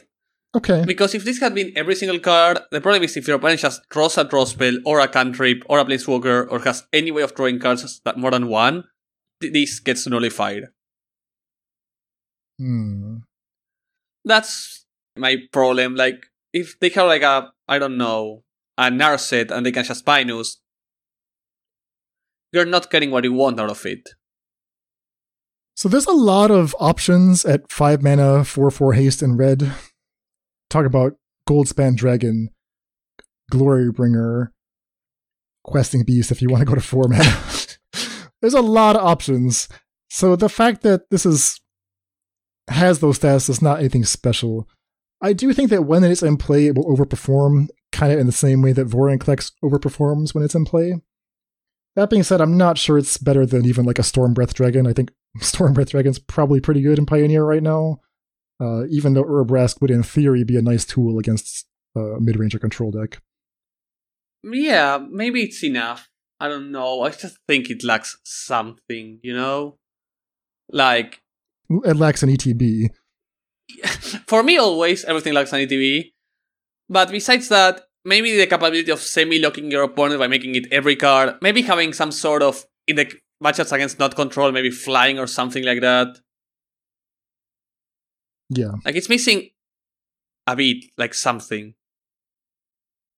All right, Urabrask, when you find that that special something, come back to us next set. Come back to us and we can talk about it then. yes. But yeah, disregarding that, I think we can go to one of. I think a card you really like. Elspeth Resplendent. You promised the best card in the set was coming. I actually don't know which card you're referring to, so is it Elspeth? I'm not sure. Let's find out. Legendary Planeswalker, 3 white white. Elspeth comes in with 5 loyalty. She has a plus 1, a minus 3, and a minus 7. Okay, so the plus 1 buffs a creature. It says choose up to one target creature, put a plus 1 plus 1 counter on it, and you also get a flying, first strike, lifelink, or vigilance counter on that creature. Two counters go on the creature, which is nice if you have Luxior Giada's gift. Exactly. For Uh, example. we talked about this. In the, we talked about this on the last one, saying that Elspeth just gave herself plus three, plus three plus three every turn, and that's exactly why she gets the loyalty counter, the plus one plus one counter, and an extra counter of your choice. Exactly. So that's the plus one buffing creatures. The minus three is the one that is worth a card. Now, on a five mana planeswalker, I need this to be worth more than just drawing a card. I need this to be like a removal spell or something that's actually worth mana and a card. So let's see if Elspeth stacks up. Her minus three says look at the top seven cards of your library. You may put a permanent card with mana value three or less from among them onto the battlefield with a shield counter on it. The other cards go on the bottom. That's kind of nice. That's kind of nice. It can get your removal sometimes, like it can get you a Skyclave apparition, or it can get you something insane, like a Teferi to bounce something. Like it can. S- it might be able to even protect itself because of how efficient it is if your deck is built around it. And I just realized for the first time, I can't believe I never realized that it enters with a shield counter. I skipped that segment of the text. It's not clear like why they put that on. No, no, but it's so concealed, and because the line of you may put a permanent card with mana value three or less from among them onto the battlefield, it's just so common. I just whenever I re- start reading it, I just skip to the next line. So I never read the with a shield counter. Yeah. Okay, so I said it needs to be better than drawing a card. This does clear that bar. Um, it casts a spell. It gives you a little bit of selection. The shield counter might be worth. Uh, I won't say it's worth a card, but it's worth something. However, if you play Elspeth, she comes in on five. She minus threes to get a card, and now what's what do you have left? You have a three drop potentially, and you have an Elspeth on two. The Elspeth on two is not super impressive. The plus one is like a little weak. You have a bit better than the three drop because of the shield counter. I gotta. I, I think that really pushes it a bit overboard. I mean, not overboard. It pushes it a bit forward because the fact that if you get something like I don't know, they cannot destroy your planeswalker. Like they cannot destroy your planeswalker, or they cannot go through your champ blocker. If you get something like a Skyclave with a shield counter, it's not easy to get to Elspeth after you remove a creature, and they have to use two removals on your blocker. Okay, Like True. it sort of made a change for me how I see the card. There's also always the dream of getting like a seasoned pyromancer making three bodies and protecting the Elspeth, but who are we to dream like that? Yeah, uh, my only concern is that having an Elspeth is actually just not worth that much. It'll take her another turn to tick up once, Yeah. and then if you want a minus three again, you've lost your Elspeth. It's like kind of like a really slow collected company. She should have entered on six. Just let me minus plus minus. Or just minus minus. Maybe that's too strong. I don't I don't think that's too strong. But yeah, that's that I think that would have made her even good. Like we're discussing playable, that would have made her even good. Finally, there's a minus seven. Create five three three white angel creature tokens with flying. So if you're not interested in minus three, you can Plus plus. go for the quick ultimate, and that's actually a lot of creatures, right? That's 15 power worth of Yeah. angels. Five three threes instead of three five fives shocks me. When talking about angels. Right? Why? Does it shock you? Angels are not five fives. Angels are not three threes. I think they're three threes. Angels are four fours. Often they're three threes. Angel tokens are four fours, and angel angels are five fives. Lyra, Lyra, Lyra, and Lyra, and Lyra, and also Lyra. And the one I can and. Hmm. God and Dragons, Demon Slayer, Angel. All the good angels are five fives, and all the tokens are four fours. Why are these three threes? Gonna check on this right now. Three three white angel creature token. How many results will I find? Two. Linvala the Preserver, Okay. Book of Exalted Deeds, Elspeth, and Soul of Emancipation. Okay, yeah, they started making three threes. Of, yeah, okay, you're right. The last expansion started making three threes. I guess that's fewer than I thought. I thought there could be a No, lot no. more than that. Well, Angels are four fours historically. Like Angel's Tomb, Resplendent Marshal, Resplendent Angel, Emancipation Angel. the tokens, the tokens are four fours historically. Like before I started playing, they become three threes in quarter twenty. You're right with the three mana three three. That when you gain fair life, you get a three three token. I think. No, you get a four four token. Even the three three angel makes four four tokens. I don't know. It just surprised me. I didn't expect right. it. But The truth is elusive. Any other thoughts about Elspeth? So my initial thought when she was actually one of the first cards previewed, my initial thought was Karth Super Friends because that's yeah. Where my mind goes, but that's not actually a good deck. You noted Heliod as a possible deck. I think it's a healer deck, the best shell, because you're already playing company. Like, this can be a good top end where they would sometimes are playing something like Archangel of Tune. Thune. Hmm. I don't know how to pronounce. Um, this helps you dig for your combo, allows you to stabilize via lifelink, which lifelink is really relevant in that deck. Like, giving something a lifelink counter adds up, something like Auriok Champion with a lifelink counter or a first strike counter. I think it's good. Hmm. All right, we move on. Move on to Evelyn, the covetous, the covetous, the covetous Evelyn, the Vampire Rogue. 5 mana, 2 5. It's 2 blue and a black, a black and a black and a red, so Grixis colors or mono black. 2 5 Vampire Rogue with Flash, which reads When it enters the battlefield or another vampire enters the battlefield under your control, exile the top card of each player's library with a collection counter on it. And what do we do with the collection counters? Once per turn, you may play a card from exile with a collection counter on it if it was exiled by an ability you control, and you may spend mana as if it were of any color to cast it. So when it enters, or whenever a vampire enters the battlefield, you exile a card from each library and you get to cast them while Evelyn is in play. Why does it have the really weird templating if it was exiled by an ability you control? So you don't start mixing stuff up with your opponent's Evelyns. Because if you play an Evelyn and your opponent plays an Evelyn, there's going to be cards exiled with collection counters from both players, because both Evelyns exile from both players.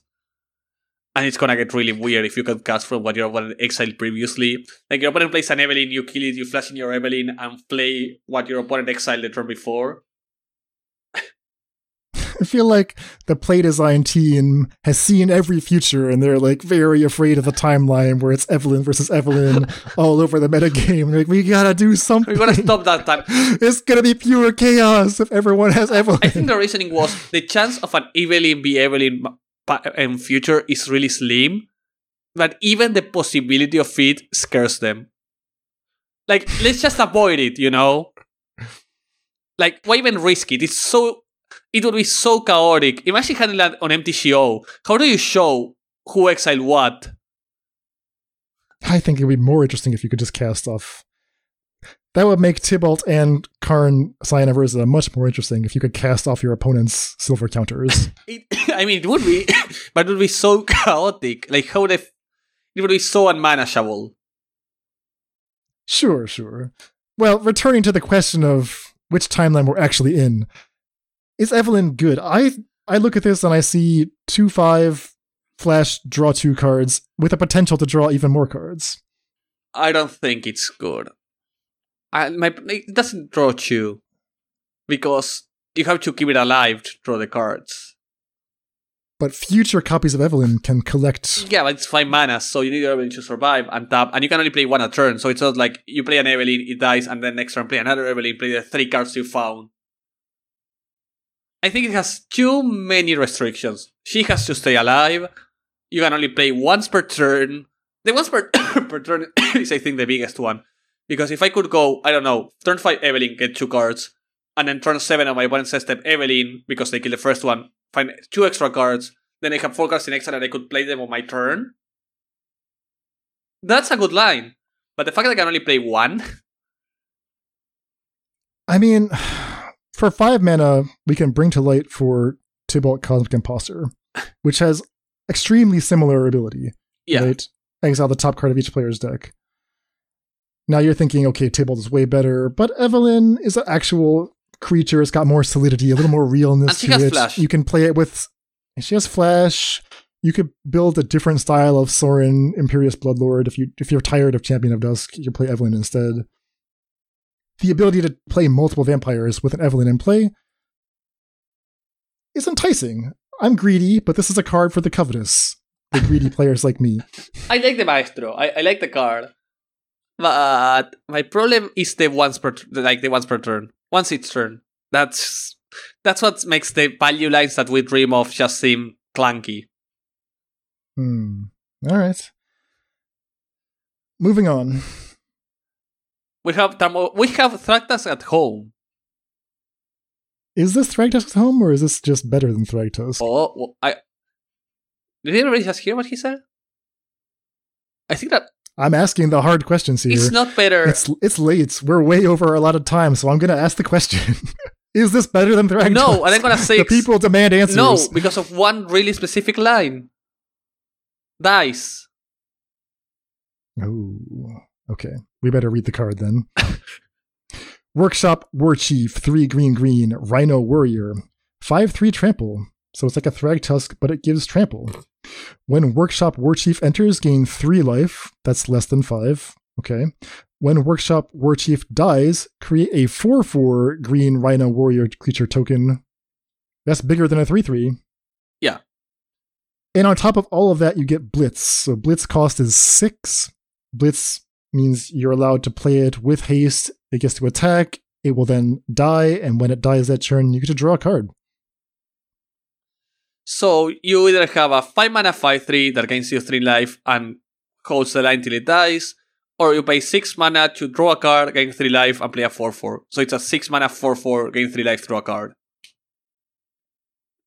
Like that's the other side of it. So you're saying worse than Thragtusk because there's no blinking shenanigans to be had.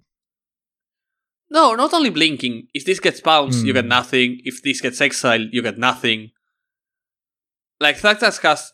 With Thragtusk, you know you're going to have to get to block. Right? I see what you're saying.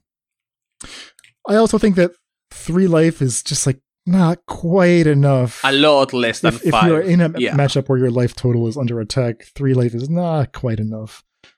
So probably a miss on Workshop War Chief, which is strange to say because it's just pure value.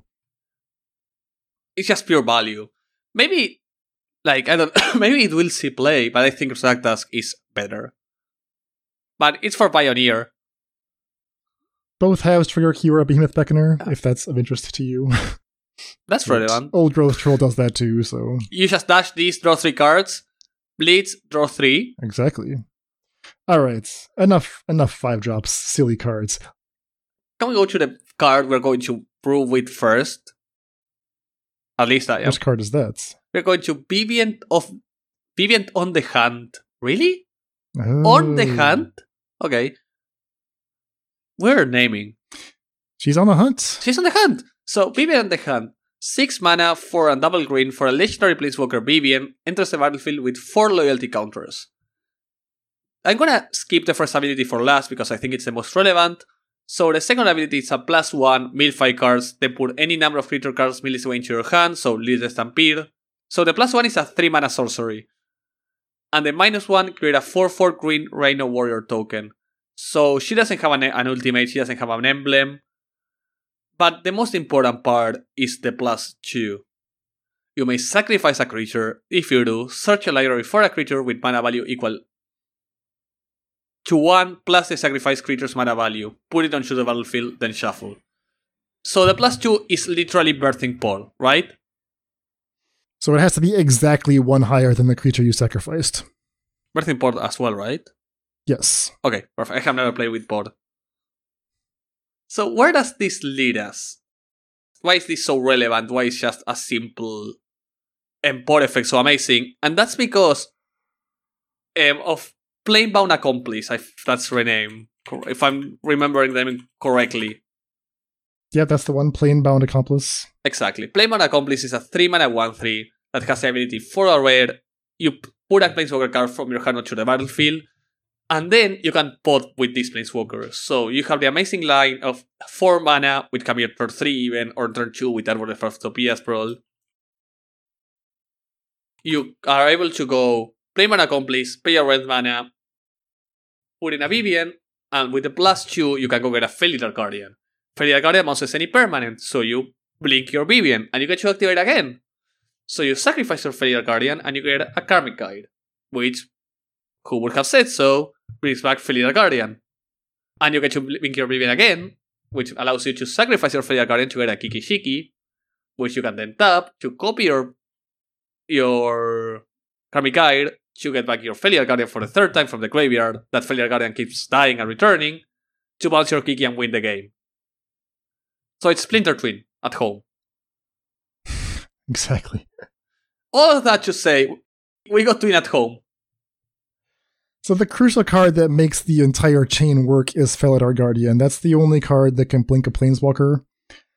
That means that Vivien on the Hunt is just not going to be a thing in Pioneer. I mean, you can play it there as just a, as a value card, activating once a turn. But if you want to do this instant kill, you need Felidar Guardian. That means you have to go to Modern. You also need Karmic Guide. Doesn't you don't specifically need Karmic Guide. You could play Young Necromancer if you really wanted Why to. is he Young Necromancer? Don't look it up. It's it's a Pioneer legal version of Karmic Young- Guide. Young Necromancer is from One Horizons. It is? Yeah. Oh boy. Okay. So this is just not for Pioneer. Do not play Vivien in Pioneer. you will be is so disqualified. you will be disqualified on multiple counts. This is for MH2? Let's stick with modern. Yeah, this is a modern, Felidar Guardian is legal, as is Young Necromancer, as is Karmic Guide. especially Karmic Guide. All right, so if you're thinking, what's the big deal? Another two card Splinter Twin combo. Well, the truth is, you don't need Planebound Accomplice. Any three drop starts the chain.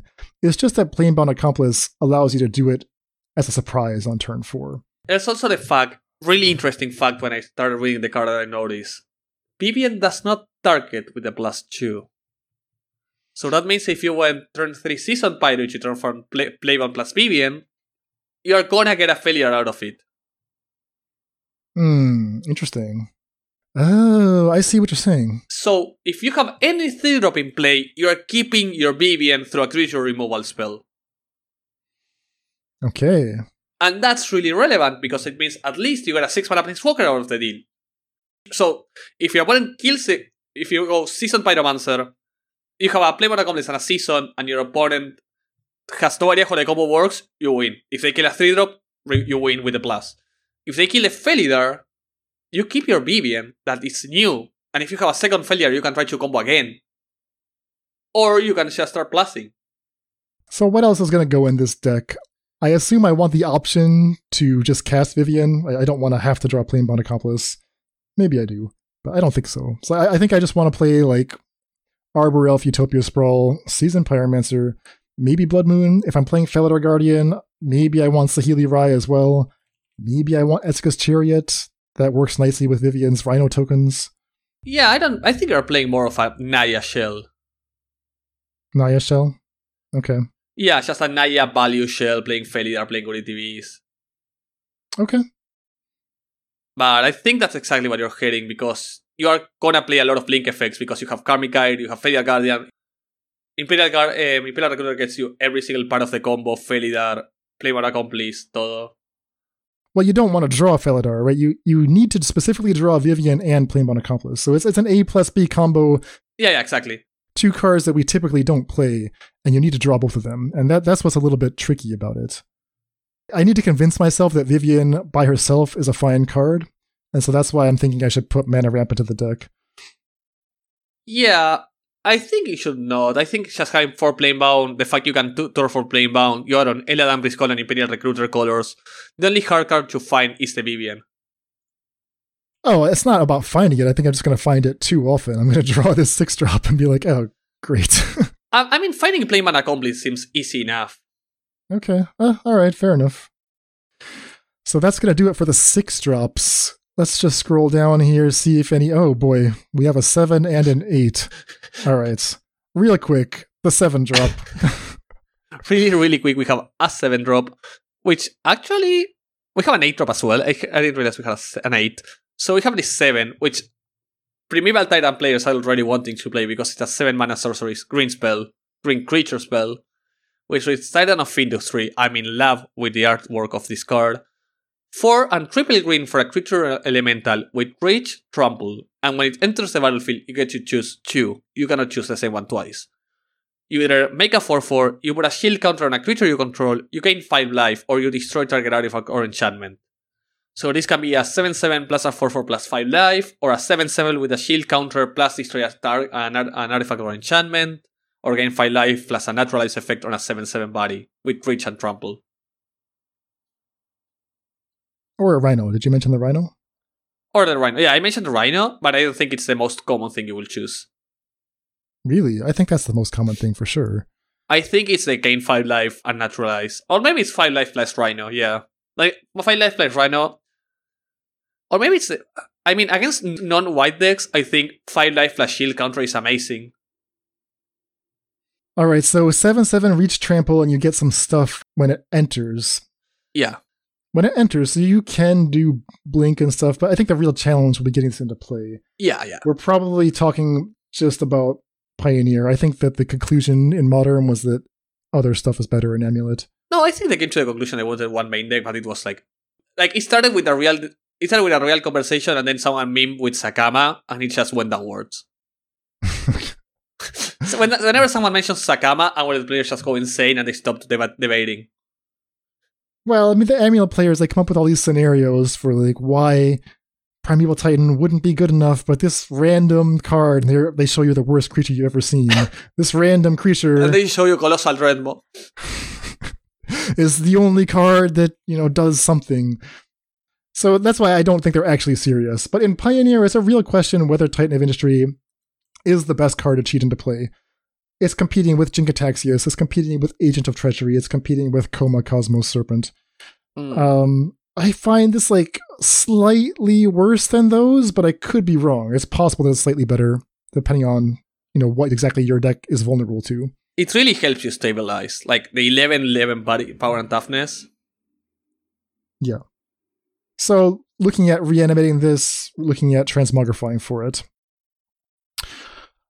And finally, boy, we finally reached the end. so before for anyone that's still here, that's four people That was afraid we were not going to get to the 60 minute mark. That's all I'm gonna say. That's a blatant lie. That is a blatant lie. Dan was afraid we weren't going to get to an hour, and here we are. That's the opposite of what happened. I've said in the entire history of Faithless Brewing, we have never gone under time. Never. Not once. it's not bound to happen.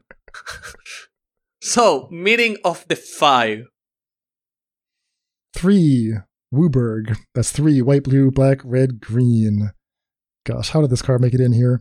I don't know. You choose it. you you put a star next to this. That means you want to talk about it. I didn't. It wasn't me. It was you. No, I started other stuff. Oh. Well, somebody did this. We don't know who. I saw the top 10 cards of your library. You may cast spells with exactly three colors from among them this turn. Boy, okay. I guess saw your top 10. So kind of like Niv Mizzet Reborn, except for instead of looking for two color cards, you're looking for three color cards. Three color cards, or shard cards, wedge cards, are eligible to be cast. You also get to add 10 mana to your mana pool. Two white, two blue, two black, two red, two green. Spend this mana only to cast spells with exactly three colors. So the dream is, as someone mentioned in the Discord, you go turn 4 Shard Archmage into turn 5, meeting of the 5, plus cast two ultimatums with the extra mana. Alright, now I have to look up what Jodah Archmage Eternal does. Allows you to cast spells by paying WUBRG. 4 3 flying. Oh, it's a, it's a three color card. Yeah. It's eligible. Okay. You may pay 5. Oh, okay, interesting. Well, that sounds cool. The problem is that without Jodah, Meeting of the Five does not let you cast any ultimatum. Like every ultimatum has at least one color that requires three pips, and Meeting of the Five does not give you three pips of any color. and like that is just so tilting. Like I understand that it's not a requirement, but it's just so tilting that I could reveal ultimatums and not be able to cast them. Yeah, it's off my eight mana sorcery. It should give you ten mana in any way you want them. Please. Please. All right, so am I gonna ramp to this? Am I gonna cheat this in? I think you wanna combo into this with Shora or something like that. Like that's the only scenario. Like paying eight mana is a lot of mana. Okay. And I mean, unless the ultimatum wins you the game and you can just go pay 8 mana, find a Shora, and an ultimatum. Alright, so somebody, we don't know who, marked this as a card that we must discuss. That is my thoughts and Emmy's thoughts on Meeting of the Five. Which is actually at least an inter- an inspiring card to say the least. Like it's a lot better than other stuff. So the shard did miss it. That's a perfect place to bring everything full circle. Why can't Niv grab shard? Like, if only Niv and this could work, I would love it. That would be too powerful with the widespread thievery deck. How can we stop the thievery deck? I mean, that's another way to cheat this in, right? Wide hideaway, yeah. hitting a meeting of the five. Okay, yeah, we're going deep. Oh my god. Oh my god. All right, we better stop. We've given this all we could, we better stop. So that's going to do it for part two, the final installment of our Brewer's Guide to Streets of New Capenna. Final thoughts, Emmy. What do you think of the sets? I like it. I think the power level is a bit lower than usual, but I think that's also a good thing. I think not a lot of cards should enter into the modern format from each expansion, especially when Modern Horizons exists nowadays as a concept. So I like it. I think there's enough cards to play test. I think there's enough concepts to at least look at without going insane. And yeah, I'm happy with the set. Like I, I'm glad it is how it is. I like the flavor. I'm just hoping we can crack some stuff out of it, and it's not too underpowered. I'm glad that the release of New Capenna coincides with renewed interest in Pioneer because I think it would be a stretch to like get a lot of modern decks out of these cards. Yeah. Because it's a three color set, I think they just put a lot of cards in here that cost three mana or more. That's the quickest way to get a th- three color card is to make it cost three or four. And those cards are just going to be such an uphill battle in Modern. In Pioneer, it's unclear. We're going to be testing a lot of these cards and we're going to find out. I think in Modern, like some cards will see play. Like I'm not. I think they will not spring new archetypes, hmm. but we will see new cards will enter play. Like Lagrella is, is a good card. Um, yeah. Riveteer's Ascendancy is a brill around that's really interesting. Rocco, we're going to go into that. We know that now after we discuss it. The Esper cards can lead to a really good Esper Reanimator shell. I like Luxior, I like Ob Nixilis. I mean, there's cards for sure. Ob Nixilis. Exactly. There's gonna be a moment in Modern, like, it's gonna cause some ripples. Vivien. Yeah, Vivien in the combo. Like, we are going to build 5 6 decks around it. Like, I'm happy with this. Let's just hope we can make something nice. Well said. So, on that note, we're to call it for today. Emmy, thank you very much. Oh, thank you very much, then. Have a nice night, everybody. Or whatever time you're hearing it. Have a nice day. Yeah. If you're looking to wind down, don't forget to check out our brand new YouTube channel. Link is going to be in the description. Or go find Emmy streaming on his on Twitch at twitch.tv slash more to light. With that being said, bye bye, everybody. Bye bye. That's a wrap on this edition of the Faithless Brewing Podcast. Tune in on Friday for our new Capenna Top 10s and our first brews of the season. Support for this podcast is provided by brewers like you. If you like what we do, you can join our community at patreon.com slash faithlessbrewing. And come find us on Twitter, YouTube, and anywhere the gathering happens. That's all for today. Stay safe, and we'll see you next time.